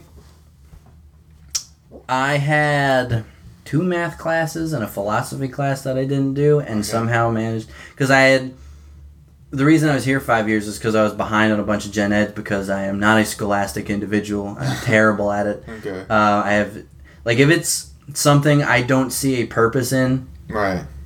I t- I'm, not, I'm like, why am I doing this? I don't want to do this. Yeah. So I have a very hard time forcing myself to do it. So I didn't get into the film program the first time I applied. Oh, yeah. Um, so I did another year of gen eds, reapplied, and they're like, you know, why should I was like, I stayed here next year just to be in this program, yada yada. I got in, didn't look back at the other gen eds. I was like, all right, I'll just finish film school, whatever. I don't, Yeah. I don't care. And then got through junior year, and then senior year, um, something happened with audio. Audio class, and I had I like I think I failed it or got I think I got a D. Oh, and yeah, so you I had yeah. to do like an essay to get it up. Mhm. And then right around the time I was supposed to do it, um, I, I kind of like I was like I was only going to classes second semester because I wanted to finish my thesis film. Yeah. That was really the only thing that mattered to me. I was like I don't care about grades, don't care about any of it. I am here to work with other people, Yeah. color my film, get this thing done. Yeah. That's all I want out of this film school is people, connections, my film. Yeah. That's about it. Uh-huh. And so, right around the time I was going to have to try and do the thing for audio, which I had pretty much, to be honest, already decided, no, I'm not going to do that.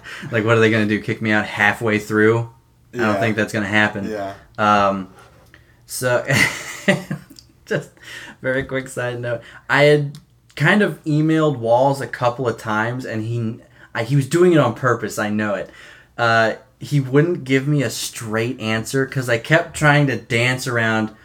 "Wh- What happens this semester if I didn't do the thing that Yeah, supposed to do? yeah. And he'd be like, "That would be very bad." He's like, "You would have to make it up eventually." And so I got enough out of him that I was like, yeah, I don't think they can kick me out. And I was like, all right, I'm not doing this. Yeah. but uh, anyway, right around that time when we were uh, kind of all figuring things out, I mean, that semester was crazy for the first The little first bit. one? The, Yeah, yeah. like that that most recent semester when we all came back and all of a sudden they were like essays do school essays Yeah, yeah. and i don't know about you guys but being in the torres cohort was a wildly different experience from the rest of you Yeah. Yeah. Um, yeah. so it felt weird having been in a program that was way more um, felt like professional and it almost felt like an internship where we were really working on things and then for the last semester in film school to be much more school Yeah, like yeah. where we're writing academic papers on how does this movie use persuasion Yeah, well Yeah. Yeah. it felt weird and no one was really vibing with it uh, i wasn't the only one No, and uh, i kind of started losing interest and then corona hit Mhm. and we had to go online and Yeah. that was just the final nail in the coffin i was like man i can't show up and work on my film anymore yeah. what's the point so i just didn't show up to anything Yeah. i didn't I, I just started working on youtube that's all i did i was i would uh, check in on people i would you know say hey to people uh, but i was pretty much just working on youtube at the time that's all i did Yeah. Um. I don't remember what I was gonna say. Oh, did you finish your short film? so it is edited. I think Courtney might do an, a re-edit, maybe. Okay. And Hannah did a dialogue edit for it. Mm-hmm. Um, so our challenge now is getting. My brother is going to be doing the score for it because my brother is a scoring and like music major. Cool. Yep, he just started college last year, so he's going into his sophomore year Oh wow. um, at JMU. I don't know if yeah. Yeah. knows. Yeah, Yeah. um, they have a rather prestigious music school there. Um, anyway, so he's gonna score it, and we're gonna. Courtney um, knows a guy, Craig. He was actually in the Liberty Film School as well. He is back in the Bahamas. Um, that's where he lives and grew up. Um, and he's doing a ton of work out there. Really. Just there's not a lot of post houses in the Bahamas apparently. Yeah. So he's killing it out there, just doing tons of work. That's sweet. But we might end up sending my film to them to get sound and everything done and Yeah. mixed and all that.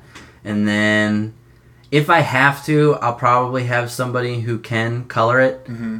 But I would prefer to try and work with Miller remotely and learn how to color it myself Yeah. and do that. Did you do Um, the intensive?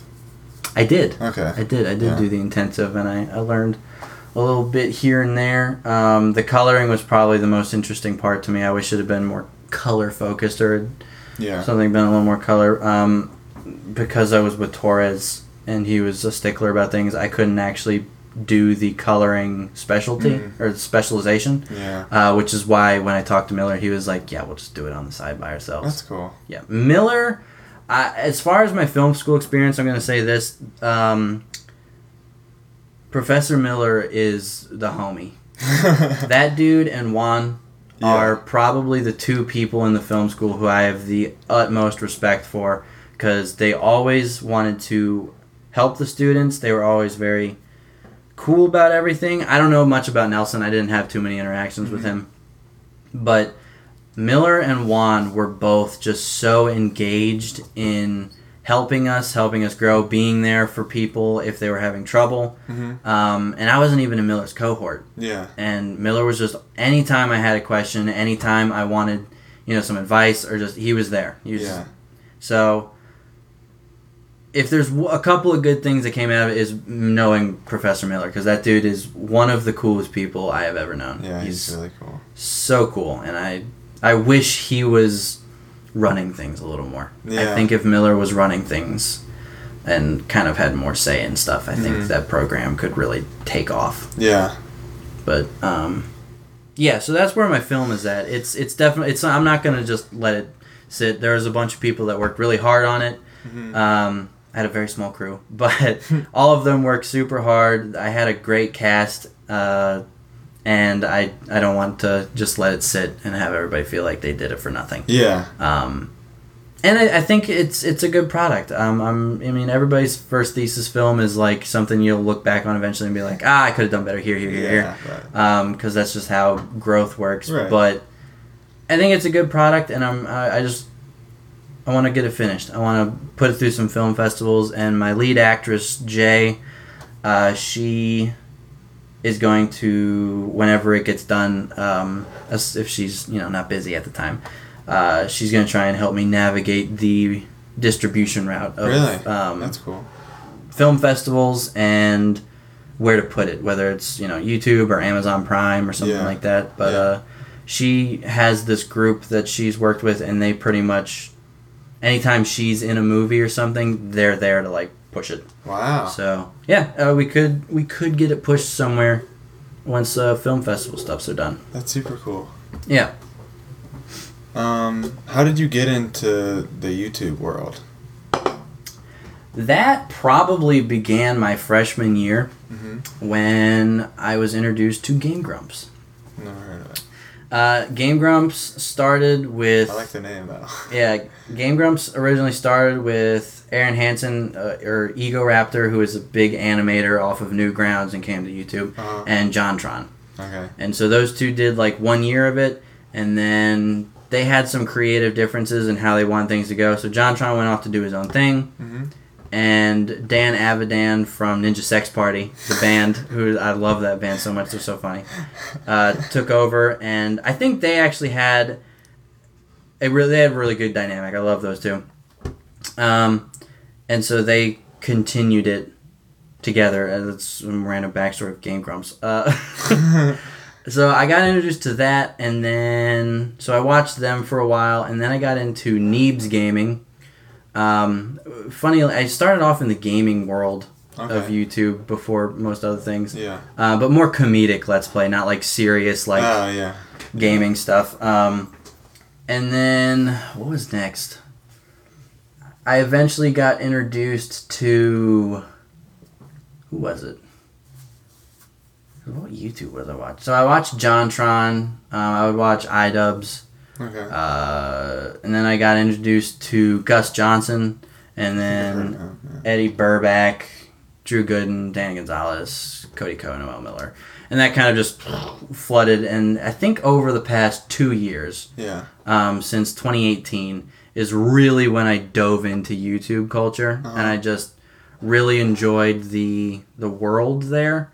Um, and I've been technically doing YouTube since 2008 Wow. because me and a buddy would make videos together and he would put them on YouTube. Uh, they were private because my mom was a stereotypical mother of the time where Uh-huh. everybody was freaked out about the internet. It's like if you upload something, someone will kidnap you. Yeah. Like, no, Yeah. it's not gonna happen. Um, but uh, doing it seriously or semi seriously, I started a gaming channel with John and George actually Oh, cool. uh, in 2017 or 2016 technically, but we started recording the second semester in 2017, and then we recorded a bunch of stuff while we were there, and then we started editing and releasing it in the summer. Yeah. That channel went nowhere. um, and then I started doing a movie review channel, which burnt out very quickly. Um, I just wanted to do different things. I guess I'm not really sure what. Ha- I think it was because I don't know. Brain stopped working. Uh, I don't. Yeah, that channel just kind of burnt out, and a couple of years. Not actually a couple of years. Uh, the rest of that year went by. We were releasing more of from our gaming channel Mm-hmm. um, the whole time. And when John graduated and moved, me and George were still here, and our buddy Jared, who I would move in with, him and uh, George. Uh, Jared had kind of joined in on the channel and was in a couple of different series Yeah. that we did.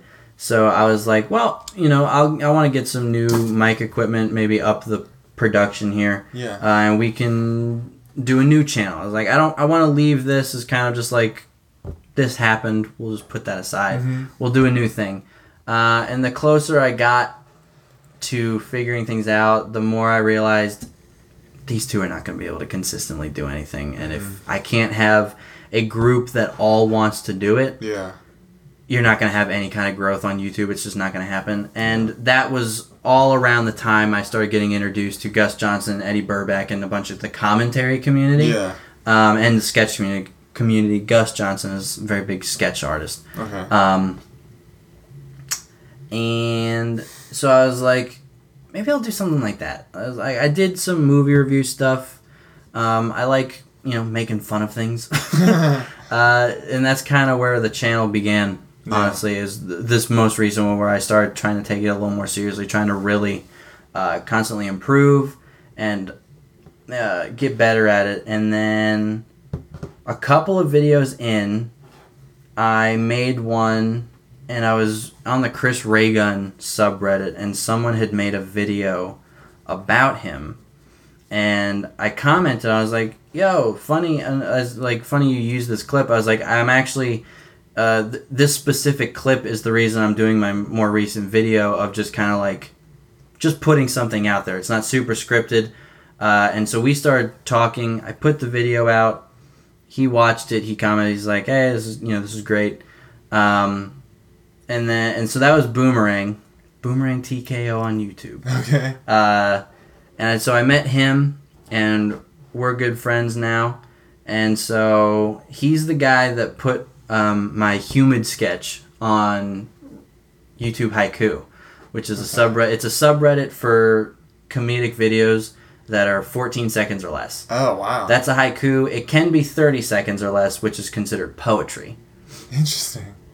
Um, so it's basically for very short comedic videos. Yeah. That's what my humid video was. So that did fairly well. It got up to, it, I think it has like four and a half thousand views currently, which isn't much. But at the time, that was more than I had ever gotten before. And it was just, I was on vacation and I made a goofy sketch with my brother.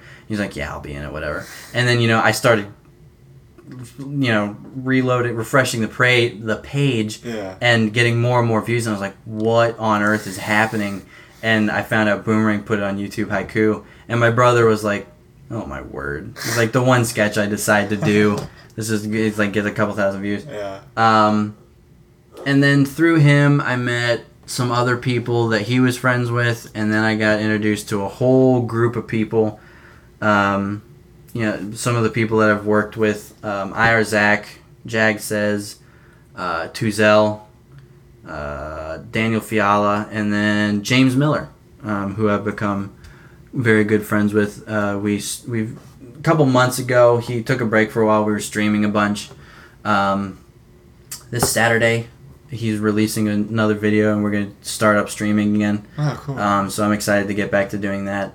Uh, but YouTube has been good to me. I, I mean, I'm not like by any means blowing up, but I, I'm I'm getting consistent enough growth here, Yeah. and I think I think I can make something of it in the next year or so. Yeah. hopefully that's that's the goal. yeah. Um, and the just the people I've met, the creators and guys and girls that I've met through YouTube, and just the collaborative efforts, uh, are they're so fun. It's just it's so fun working with other people and just kind of talking to each other about content and how to grow it and how to do it better. Yeah. Um, and I love film. I love film so much. Uh, and, but ideally for me, I would make YouTube my main job and be able to do short films or like you know independent films on the side. Yeah. Something I can like. It's not a job for me, but purely creative, Right. which is what I love about YouTube. Because YouTube, it's all me. Right. I choose what I'm doing. I choose. I write the script or don't write a script. Yeah. I edit it how I want and I put it out when I want. Mhm. The the freedom you have as a YouTube creator, just it's creativity at its purest, Yeah. and that's what I love about it. Yeah. It's just I can make it whatever I want to be. Mm-hmm. Um, and if I can make that my main source of income and be able to do that with film and Yeah. make whatever films I want, Mm-hmm. that would be my ideal situation. That's really cool. That would be really cool. What's your next um, checkpoint uh, in your head that like you want to check off in, in your YouTube? I hitting 1K. Yeah, Subs. for um, monetization or whatever. Um, Or just- actually, just what is the, the monetization? I think 1K is the monetization point, and you have to have like a certain number of hours of view time Oh, okay. per year to get ads. Right. But yeah. Hitting 1K is the next milestone, Yeah. um, and that can take a year. I could be in the same place in a year from now and just have hit 1K. Mm-hmm. Um, or like my buddy James, who was on YouTube for three years with this one channel and was just about to hit 1K uh, when he got chosen on a Twitter thread by jacksfilms to be reviewed on his channel. Uh, jacksfilms has like 4 million some subscribers. Ah. He's a legend of YouTube. He's been on since like 2010, 2012. He's been on it for a very long time. Yeah. Um, and he did a video called rating your videos and he happened to choose james and he reviewed the video he's like this made me laugh he gave it an a plus and james went from 800 some subscribers like looking forward to hitting 1k Yeah. over the course of like two or three days he hit 12k Oh my goodness. yeah That's so Wow. you know, it's it's it's how it is. Because a buddy of mine just got shouted out by Jackmate, who's a big British YouTuber, Mhm. um, and the guy he's also the guy I'm friends with is also British. Um, he's been doing content for over a year, putting out some really fun vlog type things, but they're also I don't know how to describe his channel. It's it's a very unique channel. Uh, the boy John on YouTube. I'll just shout that channel out. Um, he's done some good stuff and Jack made shouted him out on his YouTube channel Yeah. in like a community post and he went from almost hitting 1k to 10. Wow. I think he's at 10 or 12 now. That's like crazy that those really big people have that power to just like shout. Yeah, no, it it's uh, it can really change how things go. So you know, I could be grinding for another year and hit 1K, uh, or something could happen where someone's like, "Hey, this dude makes good content," and I hit you know 10K Yeah. in a week. Yeah. Um, you never really know. The only thing you can do is just try your best to make good content, keep improving. Yeah. Um, people say consistency is a big key Mhm. on YouTube, and if I'm just giving advice to people who want to do YouTube, Yeah. um, consistency is okay. Like I wouldn't suggest putting out a video once and then waiting three months and then putting out another one. It's gonna be really hard to grow. Yeah. Um, but if you're doing one every three, four weeks, and you're just putting in the effort to making it as good as you can, and you're working with other people Yeah. to who can tell you like didn't like that, this is where you can improve. Um, that's probably the best thing you can do is Yeah. just making sure your content is watchable. Right. Um, and yeah, yeah, honestly, that's that's pretty much it. Uh, People always have like make like videos like I reached a thousand subscribers in one month, and here's what I learned. Mm-hmm. All those videos are not going to be helpful. I'm gonna Yeah. I'm gonna tell you that right now. None of them are going to be helpful. It's all going to be pretty much the same thing. Yeah. You gotta you gotta work hard. You have to have some level of natural entertaining ability if Uh-huh. that's what you want, or knowledge. You have to either be funny Yeah. and like entertaining, Yeah. or you have to be knowledgeable in whatever you're doing. Yeah. That's just something you have to be in order to get people to watch your stuff. Mhm. Um, and then luck. Yeah. There's a it's pretty much in a bunch of different things as far as entertainment goes. Luck is a huge factor. Yeah. Uh, and your chances of getting lucky increase the longer you do it and the harder you work because Right. you have a better chance of someone who's already made it Yeah. noticing your content and going, "Hey, this dude makes good content," and Yeah. then you pop off. Yeah. Luck is preparation meets opportunity. Pretty much, yeah. Whatever it is. Yeah. That's- preparation meets. Yeah. That's pretty much what it is. That's that's all I can say for YouTube. As far as if someone wants to start up and is wondering what they should do, just Yeah. work hard at it. Make connections too, just like in film. Yeah. If you can get in with other small creators, networking, collaborate, uh, collaborating Mhm. with other people, that's also going to help a lot. That's Yeah. that's what's helped me a bunch. Uh, where do you think YouTube is headed? Is there like a something kind of a change or not a change? Because it's always been the same in some ways, but um, do you think there's like kind of like an evolution in it coming? Does that make Um, sense? So they actually just switched um, video length on monetization because it used to be pretty much any length of video you could get an ad on. Yeah. Um, and then they made it 10 minutes, which is why you saw such an increase in people like fleshing or like fluffing their videos out to 10 minutes. So it needs to um, be at least ten minutes or something. It has to be at least 10 minutes, but they just changed it down to 8 minutes, which still like the animation community got absolutely screwed over when they made those changes cuz animators, you know, it t- it can take them weeks to Right. put out a 30 second to 1 minute video. Yeah. So when you all of a sudden have YouTube go, can't get ads unless it's 10 minutes, the animation community got absolutely screwed over. Yeah. So they're still, I mean, them and sketch comedy people are still kind of in the dumps. Hmm. But it's it's a move forward, and I'm hoping that the algorithm has to like completely relearn some things Yeah. to promote eight minute videos Mhm. and shorter content because that might grab some random videos and shoot them into the algorithm. Yeah. Um, but as far as big changes for YouTube, I guess it just depends on how they, because like YouTube used to be just kind of the wild west of the internet, like a lot of places Yeah. and you could upload anything you could do pretty much anything and it's gotten more and more uh, commercial i guess i'll call it Mhm. where you know being PG is what you should do, and you know they won't put ads on things that like say curse words yeah. stuff like that. Um, so I, I don't know. I, I really hope it changes some things so that people can be who they want to be Mhm. and still you know thrive on the the platform. But I, I don't know. It, YouTube is so weird because sometimes they'll do something good where everyone's like, "Wow, that was unexpected. Mhm. Good job, YouTube." Yeah. And then they'll come out of the blue with something like, "We've heard what you guys have been asking for, so here's something nobody asked for." and everyone's like, "What? No, nobody wanted this. Yeah. this is dumb." Uh, so I genuinely don't know. All I know is I'm gonna keep trying to do it because I find it fun. yeah, that's all you need to know. Um, you were talking about how like you're you grew up like super Christian, I guess.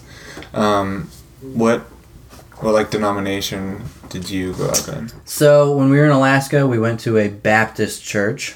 Um, That's funny. I usually associate that with um s- the South. The South. Not the South. so yeah, no, it's not the South at all.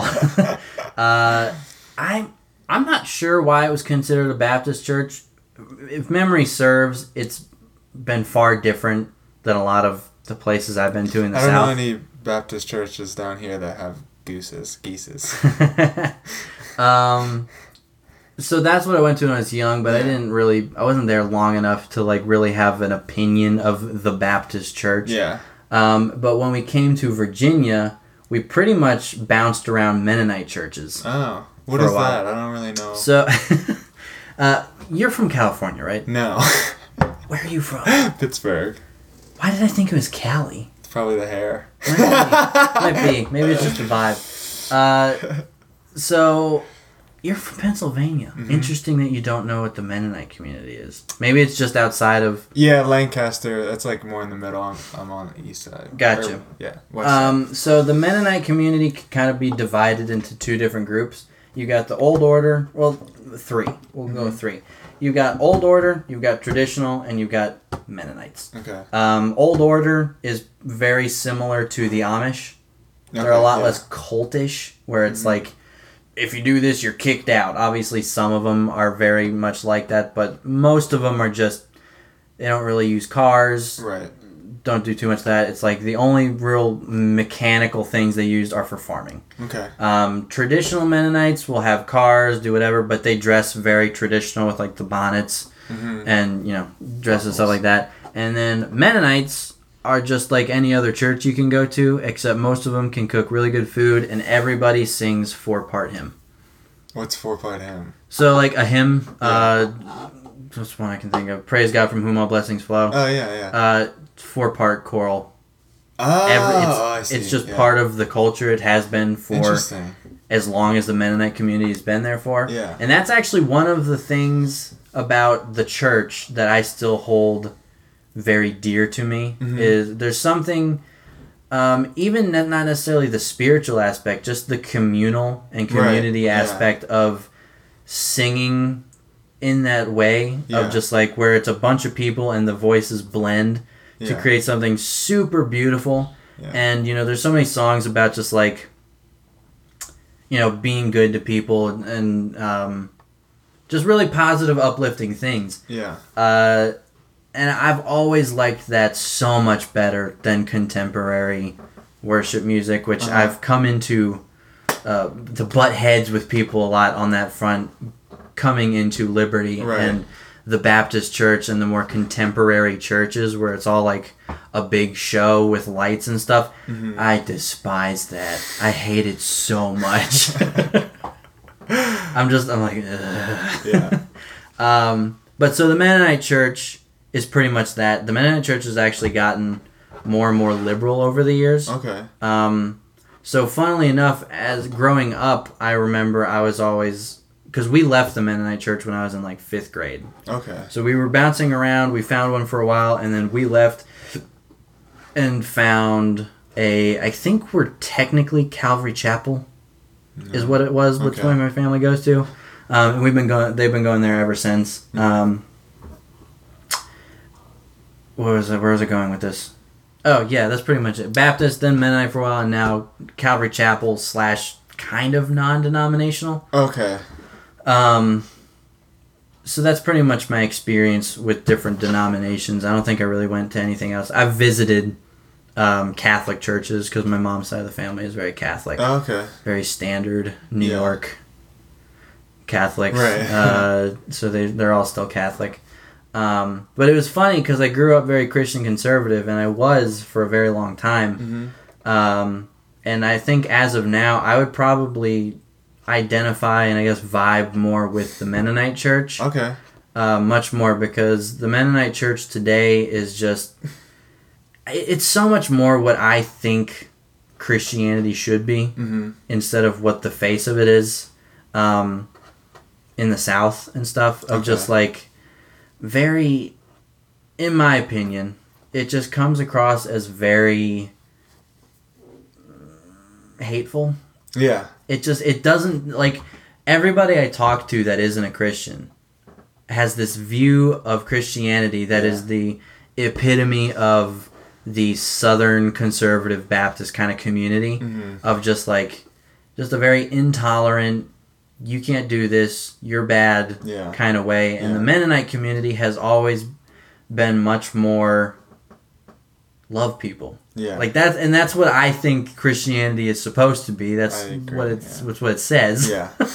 uh, and they're just way more accepting of people just everybody yeah. um, so I think that's what I would identify much more with. I have when when people talk to me about my faith, um, I still have my own personal faith. Mhm. Um, I don't really go to church at this point. I I have an issue for the most part with organized religion. I Mhm. think it has negatively affected things more than anything Okay. um, than just person to person. Yeah. Just talking with people. Yeah. Um, and I, within certain communities, am known as a bad Christian. uh, but I've personally had way more success talking to people about it Yeah. This way Right. than I ever did as a conservative Christian. Yeah. Because people would hear like me be like, "No, that's wrong" or something like that, and they'd be like, "I don't want to listen to anything this Right. kid has to say." Yeah. um, it's almost like if we you know if what we believe is true um, it's almost like jesus knew what he was talking about when he told people to love people and not be a, a hateful bunch of pricks Yeah. um, so that's how i've gone about it i've just you know do my thing yeah. let people live how they want to live Mhm. and if they want to talk to me about it i'll talk to them about it Yeah. um, but it's pretty much my own personal thing. It's just like I have, I, I get, um, I get you know clown for it here and there. Just people being like, "That I don't believe that. I think that's kind of goofy." I'm like, okay. Which part?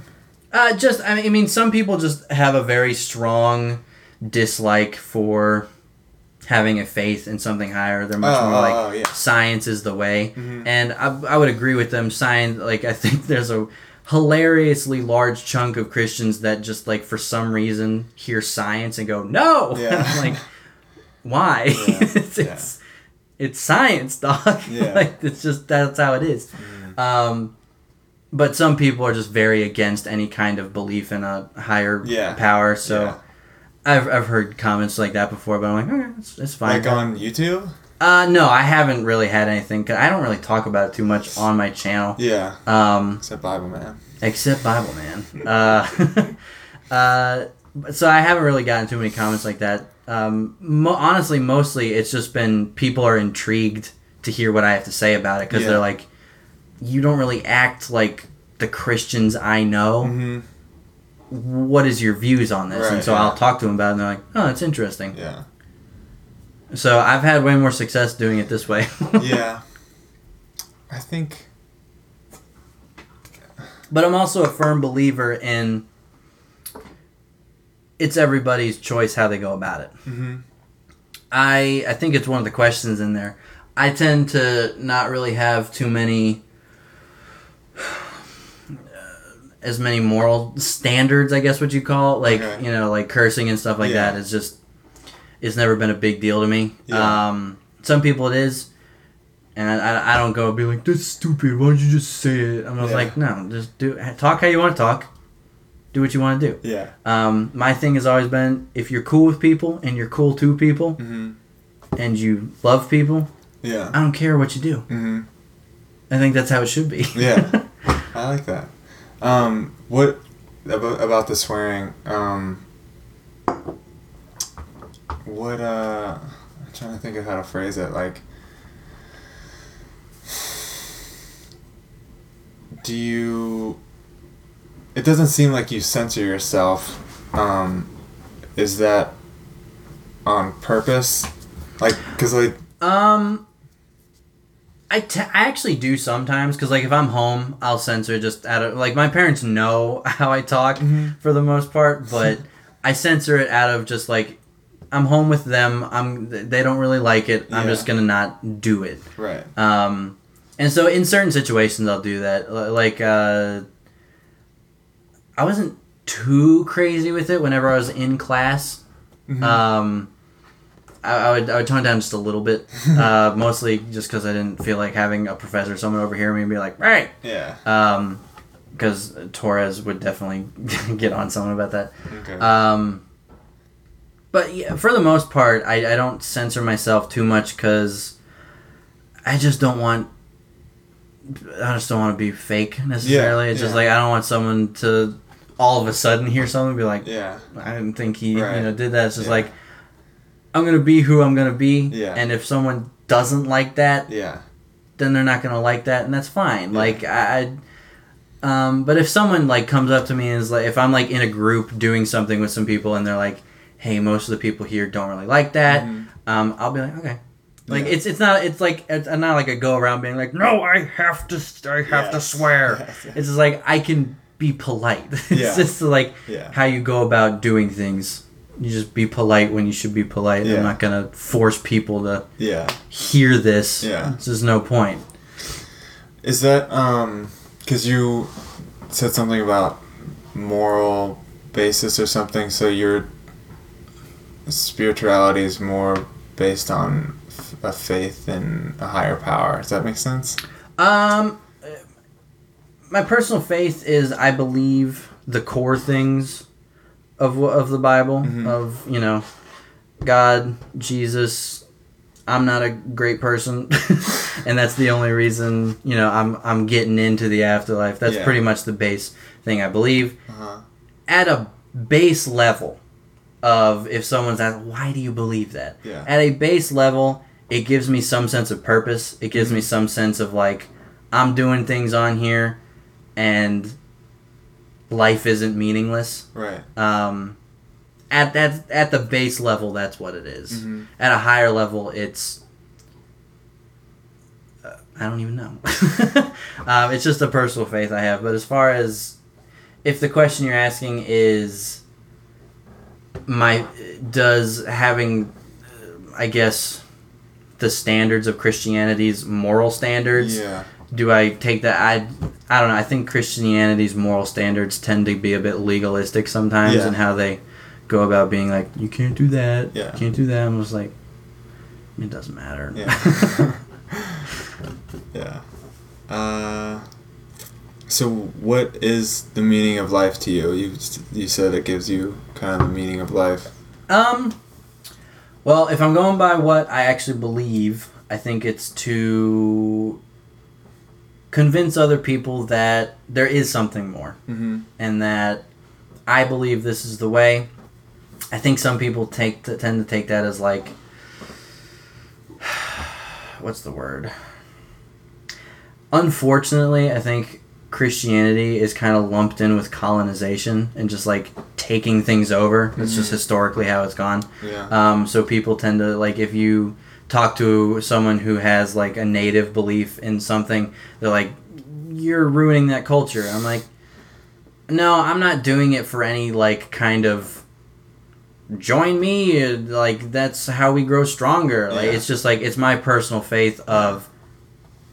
I personally believe this is the the right thing. yeah. Um, but I want to have conversations with people about it. I don't want to just beat people over the head and be like, "This is the right way." Yeah. You know, do it this yeah. way. It's more. have a conversation with someone if they think there's something to that. Right. It's their choice. I'm not. I'm not trying to. You know, recruit people like a military recruiter Yeah, by yeah. tricking them into doing it. I'm just Right. like, this is what I believe. Yeah. I'm free to talk about it. If you don't want to talk about it, that's fine. Yeah. I'm, I'm not going to force you anybody to talk about it Yeah. because some people just don't want to. Um, but I want it to be there, of like people can see it. People can be like, oh, he's open to talking about this. I'm down to talk about it. Yeah. Um, but as, so I guess as far as a purpose, it's to, um, hmm. I guess it's just to talk to people about it. Like that's kind of like what the uh, what's it called? The Great Commission. Yeah, something is. Mhm. It's like just talk to people about it. Yeah. Spread the the word. Yeah.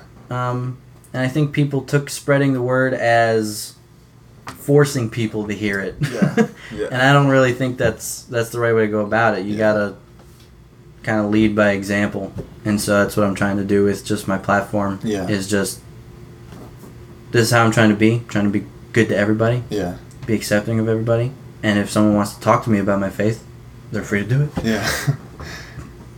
Uh, do you pray? Um, every once in a while. Mm-hmm. What does that look like? You freestyling? Yeah, pretty much. It's just it's just uh it's just like a what up. what up, me again, dog? Uh, yeah, like going through some things. Yeah. You know, if you're there, you got some time on your hands. Could use some help, dog. Yeah. That's pretty much it. It's just a, it's not a very formal kind of thing. It's just Yeah. like a what I think it's supposed to be. Just like if if what I believe is correct, Mhm. and if my faith turns out to be true, Yeah. I think it's supposed to just be a personal relationship. Mhm. It's not supposed to be some formal, you know, thing. It's just like, hey, me again. Yeah. uh, so that's kind of how I go about it. If just like if something's on my brain or like I hear about something, I'm like, just shoot up a quick, hey man, could you you know help out with this or like this Yeah. person go through something, help them out if you can. Yeah. That's pretty much all it is. Yeah. Cool. Um, this is very off topic, but have you ever considered like getting an earring or something? Um, not an earring. I think back in the day I, I thought about it. Um, but uh, tattoos are definitely on the horizon. Oh, for really? Me. Yeah, yeah. Um, I, I like just being able to have art kind of attached to you. yeah, that's Um, cool. And you know, working with artists and other things to like create something Mhm. that means something to me, but it's also a unique creation. Yeah. Um, so yeah, I, I just like art. I think it's cool. I think being able to carry it with you is cool. It is cool. I don't think I've ever heard it like put like that. It's cool. Um, do you believe in coincidences, or do you think kind of everything is connected? I'm pretty much a coincidence man. Yeah. I don't think too many things are necessarily connected, Mm-hmm. um, unless you're talking like government conspiracy theories. That's funny. uh, uh, then there's a whole plethora of weird things that have definitely happened that are like that seems a little too coincidental. Right, yeah. Um, but there's some funny stuff out there. Um, I think my favorite conspiracy theory is birds aren't real. Yeah, yeah. That's my favorite one. That's such a dumb thing, but it's so funny. That is funny. Um, because as soon as you ask someone, "Do you remember seeing birds during the government shutdown?" No one can actually remember Right. a moment seeing a bird. So all you hear, think is a blank, and you're like, right. "Oh my god, I didn't see any birds." That's so funny. Uh, but yeah, I think I'm more on the line of coincidences Mhm. than connected. Yeah. Do you think that this is kind of back to praying a little bit that your thoughts have an effect on things? I think so. I think the more you think about something, the more you'll form an opinion and like a, an attitude towards Yeah. something. Because like I mean, there's a bunch of jokes about it. Um, like if you have a, a dream that someone, like one of your friends, you know, betrays you or does something mean, and you wake up with that feeling. Yeah, yeah. and then you're like, that didn't happen. But every once in a while, it was a real enough dream that you think about it, Yeah. and then you kind of have this like, man, fuck you. Yeah, yeah, this- just like in your brain. So yeah, I think your thoughts can affect things. Yeah. Just if you think about something too much, you're gonna have an attitude towards it, Right. or uh, um, if you think about something that you're going to be going to, you can. I mean, overthinking is a classic thing that leads to people, you know, fumbling something up or Yeah, messing yeah. something up. So yeah, I definitely think your thoughts can hmm have a massive impact on Yeah. what you do. Even when you wake up with the the hatred for your friend or whatever, that like could shape how you look at the world and like, are you gonna betray me now? Yeah. And so yeah, I agree. Um, what do you think happens when we die? Uh, well, I mean, according to my faith, I'm hopefully getting in the pearly gates. Pearly whites? Yeah. yeah, I'm, I'm, I'm hoping that uh, what I believe is is true, and I get in, and you know, that's that. What do you think heaven is like? Um, sounds like a pretty poppin' place, to be honest. I bet, yeah. Just everybody vibing out. Uh, some gold streets and stuff. Um, I have. It's not really my story, but one of my. This is going to be a completely. a semi rabbit trail. Um, I was friends with uh, two guys, they were twins. okay. Um, and when the one was four, he had leukemia. And according to him, and he's had the same consistent story for years, and his brother has also had like some he can like recount for a lot of things. Yeah. He passed away. and uh apparently went through heaven. Wow. Um, that's, I mean, obviously people are very skeptical of stories like that. Yeah. Um, but because he never wrote a book about it or really made money off of it or anything, um, and his parents didn't like push it of like, yeah, this happened. Um, it's always just been his story. Yeah. Um, and I would watch him tell it, and his brother would be like, even in eighth grade, when you want to be like tough in front of like girls or something, like he if he would be telling it to someone, his brother would be in tears. oh, wow. Um, so it's uh, whatever happened Yeah. is obviously something that is a very real thing to both of them. Um, and according to him, he got a tour of everything. Um, what did it look like? just you know, lots of green. Uh, he said he saw an apple, and he asked God if he could have it, and God said yeah. And then he decided he wasn't hungry, and he was like, "I can't really tell you how much I wish I'd eaten that." apple." Right. He's like, regardless of whether or not it's like you know it was a dream or a vision or whatever. Yeah. um it would have been eh, like it's like I wish Vision Me or actual dead me in the afterlife had actually eaten it. Yeah. Um, he said couldn't remember like God's face was too bright, couldn't really see it. Um, he met an uncle of his that he had never met in real life, yeah, that's cool. um, who had passed away, and when he told his mom about it, because he came back, obviously. Mm-hmm. yeah, yeah. Um, he told his mom he met him and like described him, wow. and his mom was like, "Oh wow, you really did meet him." That's crazy. Um, so I mean, to anybody listening and you, just like take that with how you will. right. Uh, but it's an interesting story that I am personally connected to because I was good friends with those boys. Yeah. Um, and yeah, apparently, when he woke up, his mom was like shaking him and she was crying because he had he was gone for a little bit. Yeah. Um, and you know, leukemia being a cancer, like you're just kind of in pain all the Mhm. time. And when he was there, he didn't feel anything. He didn't feel any of that pain, and he woke up. And I think he said that God told him, He's like, I got more stuff for you to do, bud. Uh, and he woke up to his mom shaking him, and he's like, I have never been more pissed at somebody. Because he was like, because when I was there, I didn't feel any pain. Yeah. Like, nothing. Yeah. And then I woke up, and I felt all of it again. Yeah. And then he recovered from it That's and really he's cool. been cancer free ever since. Um, so that, that's one of those weird stories that I'm just kind of like, I, um, I remember occasionally, and I'm Yeah. like, I know someone with a story like that, regardless of you know whether people believe it Yeah. or uh, it was just a vision, whatever. Mhm. At the minimum, he recovered from leukemia.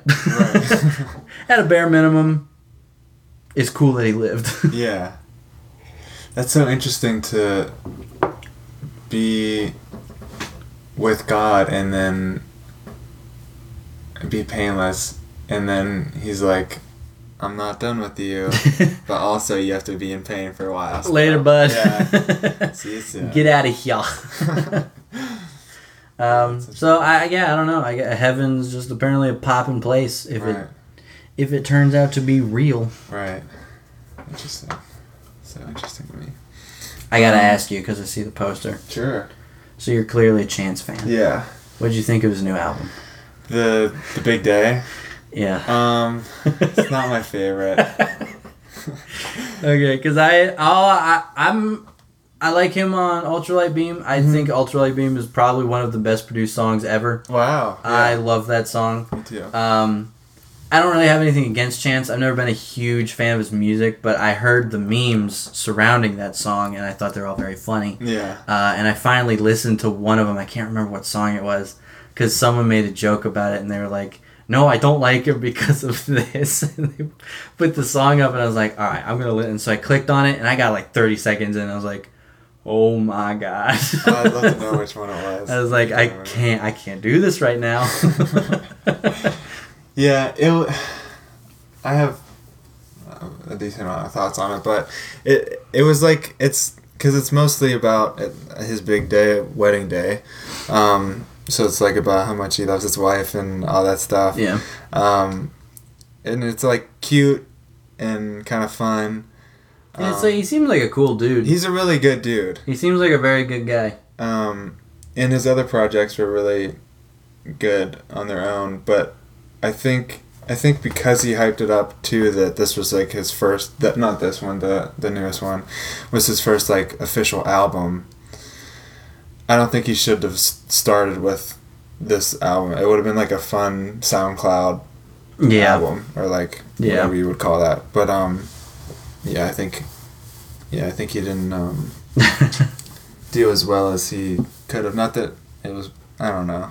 Yeah. So now the other question: What did you think of Donald Glover's newest album? That was Cause I have mixed emotions about it. Cause when I listened, cause I'm a humongous Donald Glover fan, not just of his music, but yeah. just of him as an artist, um, which apparently is a very stereotypical meme of white college dudes loving Donald Glover. really. And uh, now I'm self conscious about it. Who cares, dude? I love him anyway. yeah, I know. I think going. he's a great Sorry. artist. Uh, Atlanta is, I think, one of the best shows on television. Yeah. So good. Yeah. Um, but anyway, because I when his album "Awaken My Love" came out in 2016, Yeah. I was I was excited and I started to listen to it and I was like, eh, I can't get into this. Mm-hmm.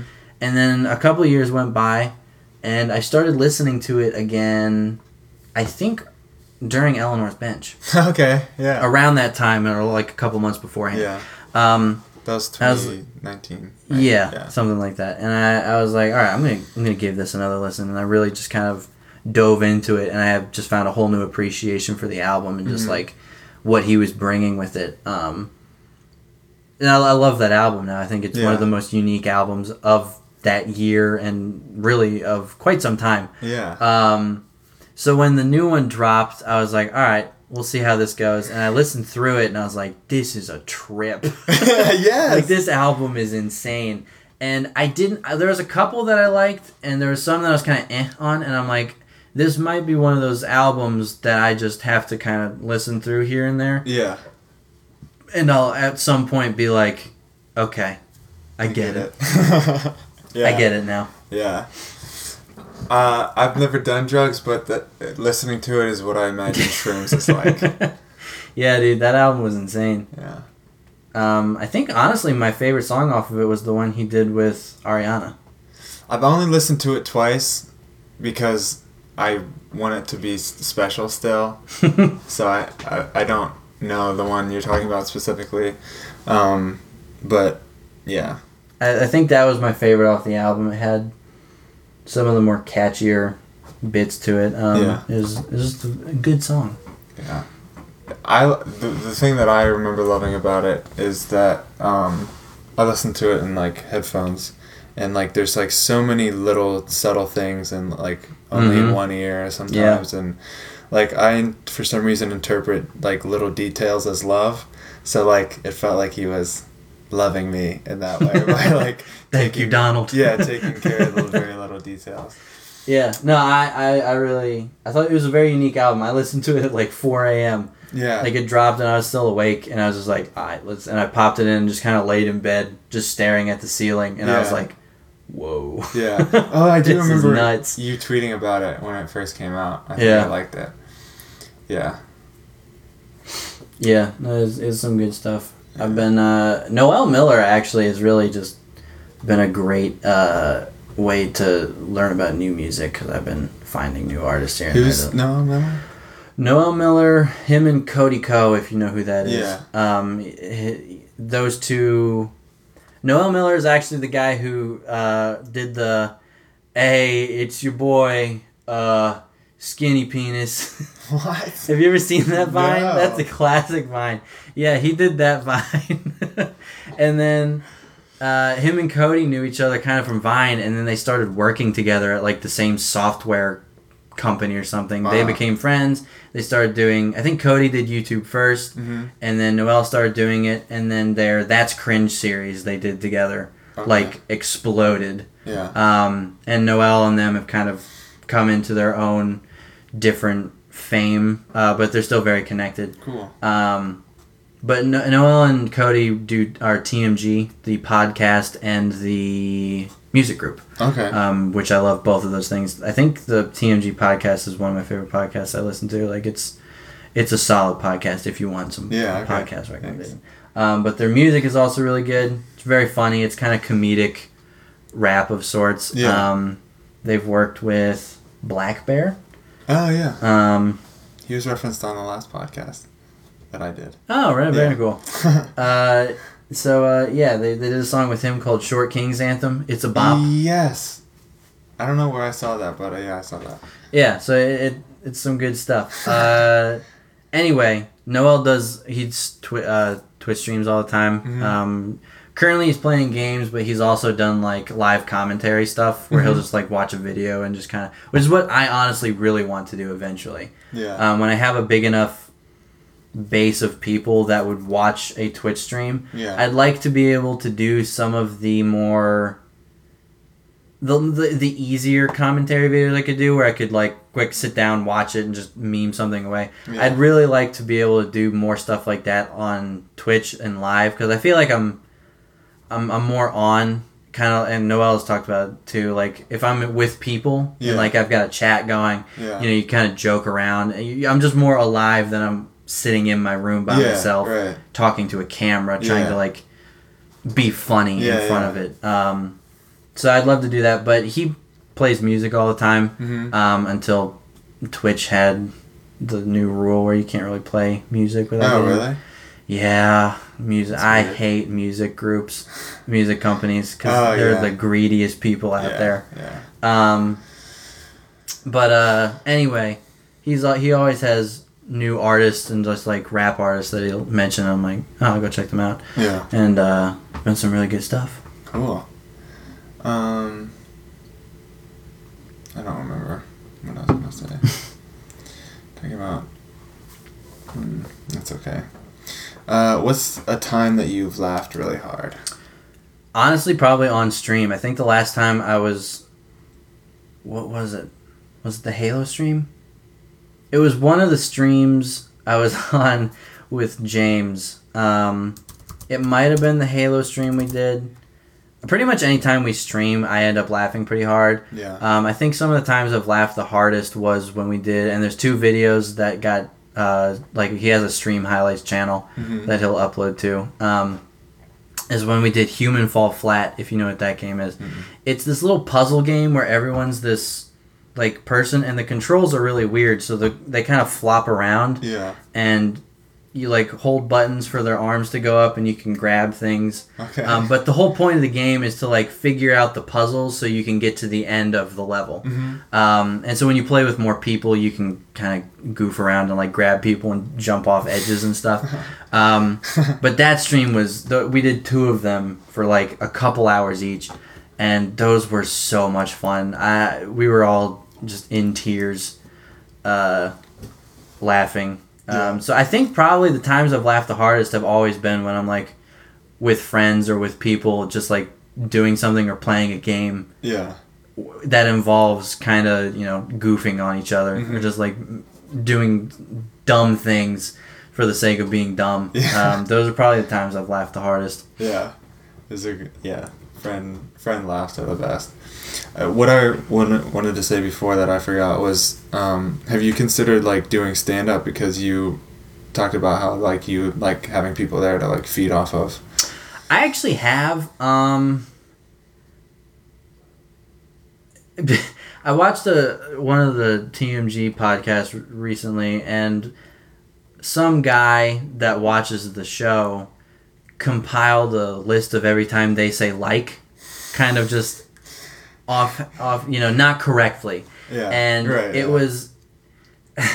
It was very funny, and they ended up talking about the video, and then they had the guy on the podcast just remotely Oh, cool. and chatted with him. Um, and so now when I'm doing this right now, pretty much this entire time, I've been very conscious of how many times I've said like.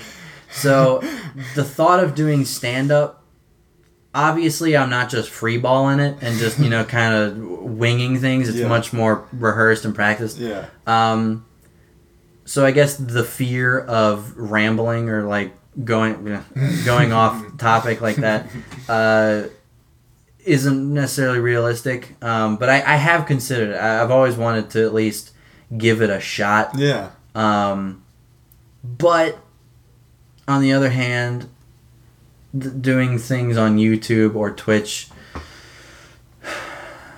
if I'm bombing, I can kind of you. It's it's much easier to Close the laptop. it just yeah.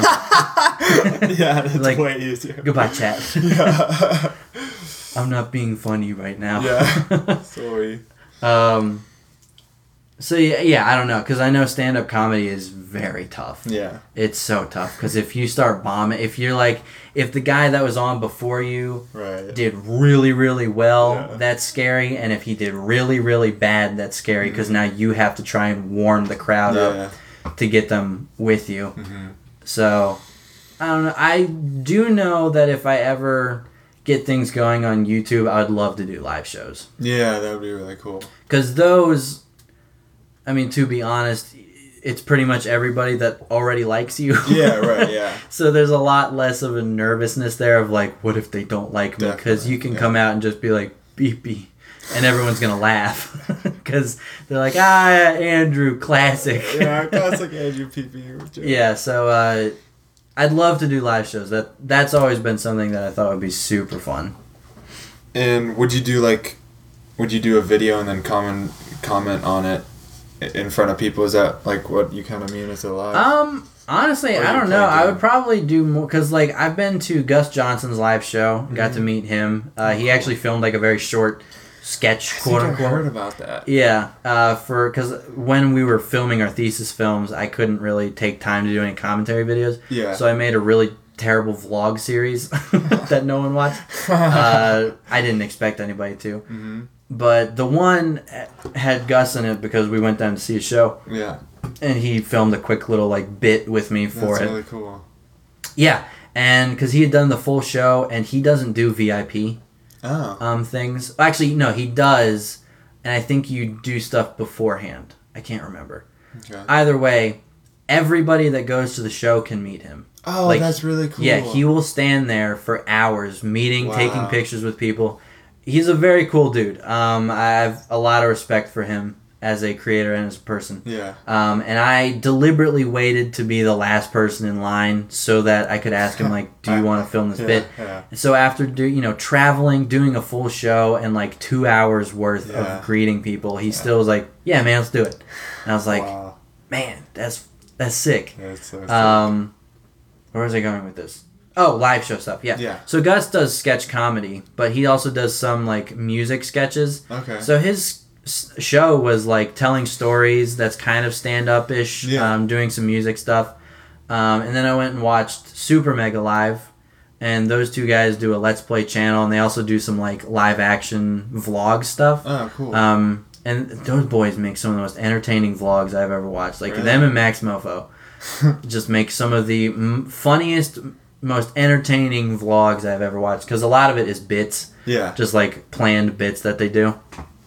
Um, and so, but they most most of their content is let's play, so it's just them like playing video games Yeah. and making jokes. Um, but their live show was kind of stand up ish too. Like they drink on stage, they interact with the crowd. Yeah. I don't even really know how to describe it. So as far as a live show goes, um, it would be kind of fun to pick a video with the crowd and just do like a live Yeah. commentary thing with them. That'd be really fun. Um, but also just you know doing some stand up stuff, which is you know stories I have Yeah. and stuff like that. I think it'd be really fun. Yeah, definitely. Yeah, that would be really cool. I also love to go on tour with just some of the other people that I have a lot of respect for. Yeah. Um, you know, uh, if, if a bunch of the boys blow up that I'm kind of with, like going on tour with James Miller would be super fun. That dude's an absolute homie. Um, and, you know, if I ever got in with you know Gus or those people, it'd be Yeah. super fun to plan like some kind of joint tour with them. Yeah. Uh, I know him and Eddy mostly. Do, like him and Eddy have a podcast together. Mm-hmm. Um, so they probably would do stuff. But uh, yeah, just being able to go on tour with like other creators and just doing stuff like that is something that I would have so much fun with. Yeah. So that's kind of why I keep working as hard as I am towards that goal Yeah. to be able to entertain. That's really the thing. Um, actually, you know, I'm going to talk about this real quick. Yeah. And just back to um, advice for YouTube. Uh, a lot of things you'll see on subreddits of like small YouTubers is people saying like, "Man, don't worry about the numbers. Just if you like making videos, just make videos." And I'm like, to an extent, that's fine. If you have no plans of it becoming serious, that is perfectly good advice Yeah. if you there is a difference between liking making videos and liking entertainment because if you like entertainment which is what i like you have to gain some form of success to be able to do it as a job Yeah. like there's no way you can be in entertainment and not be making money off of it because then it's just you have to have a real job in order to do that Yeah. um, so if you want to be in entertainment and that's what you want to do, you you have to really put in things and like actually not like kill yourself over the numbers or like really like fret about it, but you have to look at like what's working, what's not working. Yeah. Look at other creators, talk to other creators about what you can do better, Yeah. um, and really strive to get better at it because it's like any other field you're going to be going into. You have to get proficient at entertaining people and being watchable Yeah. Um, if you want to do that. Because me, I like making videos, but I also want to do entertainment. Mm-hmm. So if if that's my goal, I really have to work on making my stuff better, promoting it places, and making sure that it gets views. Because as much as I just enjoy making content, and just you know, even if my friends or a couple other people are like, "Wow, this is really great," views matter Yeah. like it, it's it always sounds weird to be like oh man i need more views Yeah. because you just you know sound kind of like complainy Mhm. but if you want to end up in that field you kind of to a degree have to be concerned about okay what didn't work what didn't people like about this Yeah. um, so that's my advice if know the difference between liking making videos and liking being in entertainment Yeah. because that's going to decide how you go about it if you just Right. like making videos just make videos man Yeah. do what you want to do to make money and just make videos and if for some reason it pops off then great yeah. you know that's that's really good for you you have a side income Mm-hmm. but if you want to be in entertainment you gotta you gotta work at it Mm-hmm. That was yeah. I like that dis- distinction. Um, what you kind of plugged a ton of stuff so far, but I always like give someone the opportunity to kind of plug. You could plug your own thing, obviously. oh yeah so uh i guess my channel uh you probably won't be able to find it if you just type in andrew miller Okay. because there's a couple others and there's that god baseball player My goal on YouTube is to get famous enough. That's like after 1K, my next goal is to be able to type in Andrew Miller and pop up before that dude. yeah. I want to be the most famous Andrew Miller on Yeah. YouTube because he always pops up before me. Yeah. Um, So, but if you type in Andrew Miller, it's a hippo. That's my sketch that like blew up, and it's my most viewed video, Okay. And it's a goofy video I took when I was at the zoo, Uh-huh. and it's like three seconds long. You'll I think I've seen it. you probably have. The thumbnail is literally just a hippo, and it says hippo. Um, and then if you look at my channel, you'll see LU Crush's video. Um, Yeah. the other one I did what? What did I just put out? Oh, the NASCAR video. Yeah, I yeah, was yeah. making fun of the the people that were really mad about the Confederate flag Yeah. being taken away from NASCAR. Um, so yeah, that's my channel, Andrew Miller. yeah. Um, I think my Twitter and stuff is linked in there, so you can Mhm. find that and follow that. Um, I think that's probably all I have to plug. I don't have too much. Yeah, that's good. That's good enough. Um, Peter, I want to take a picture. Picture we have- time. Petey, can you take a picture of us? Me and my lovely hair. We got 40 nuggets really? from McDonald's. That's crazy. It was a bundle deal.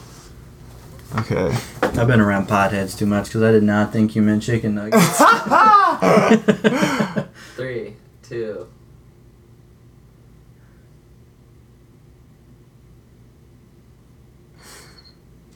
One of those is gotta be. Hopefully, yeah.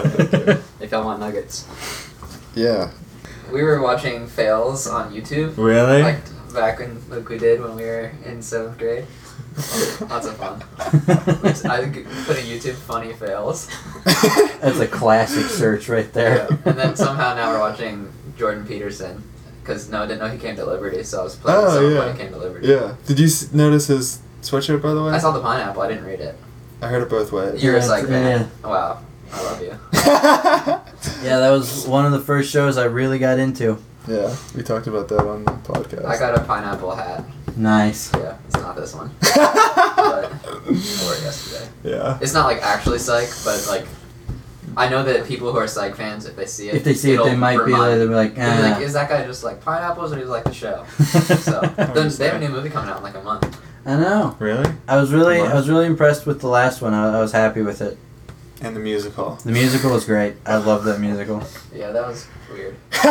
It was good, but it was just like I love it so much. That show really, as like towards the late fifth, sixth, and seventh season, really started doing just whatever they wanted yeah, to do. yeah. because they had the money. Yeah, they, they had a little more of a following. They had some money, and they just started like doing spoof episodes and Yeah, whatever they wanted. yeah. And they did the one that was like the, a remake of a season one. Oh, episode. dude. I yeah, forgot the about remake that. episode and the whole entire episode they clown on remakes. They're like, man, remakes suck. Yeah. It was so funny. That was great. All right, this is it. Uh, I hope this made you think. Thank you for being on here. oh, We- absolutely. We did it. You you you were so good at expounding on a bunch of stuff. That's um, the nicest way I've ever heard someone tell me I rabbit trail too much. No.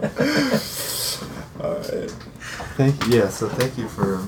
Dude, no problem. Thanks for having me on. That was, glad. that was a, a, a nice message to get. I was like, oh, somebody wants me to be on a thing. yes. Yeah. So how long have you been doing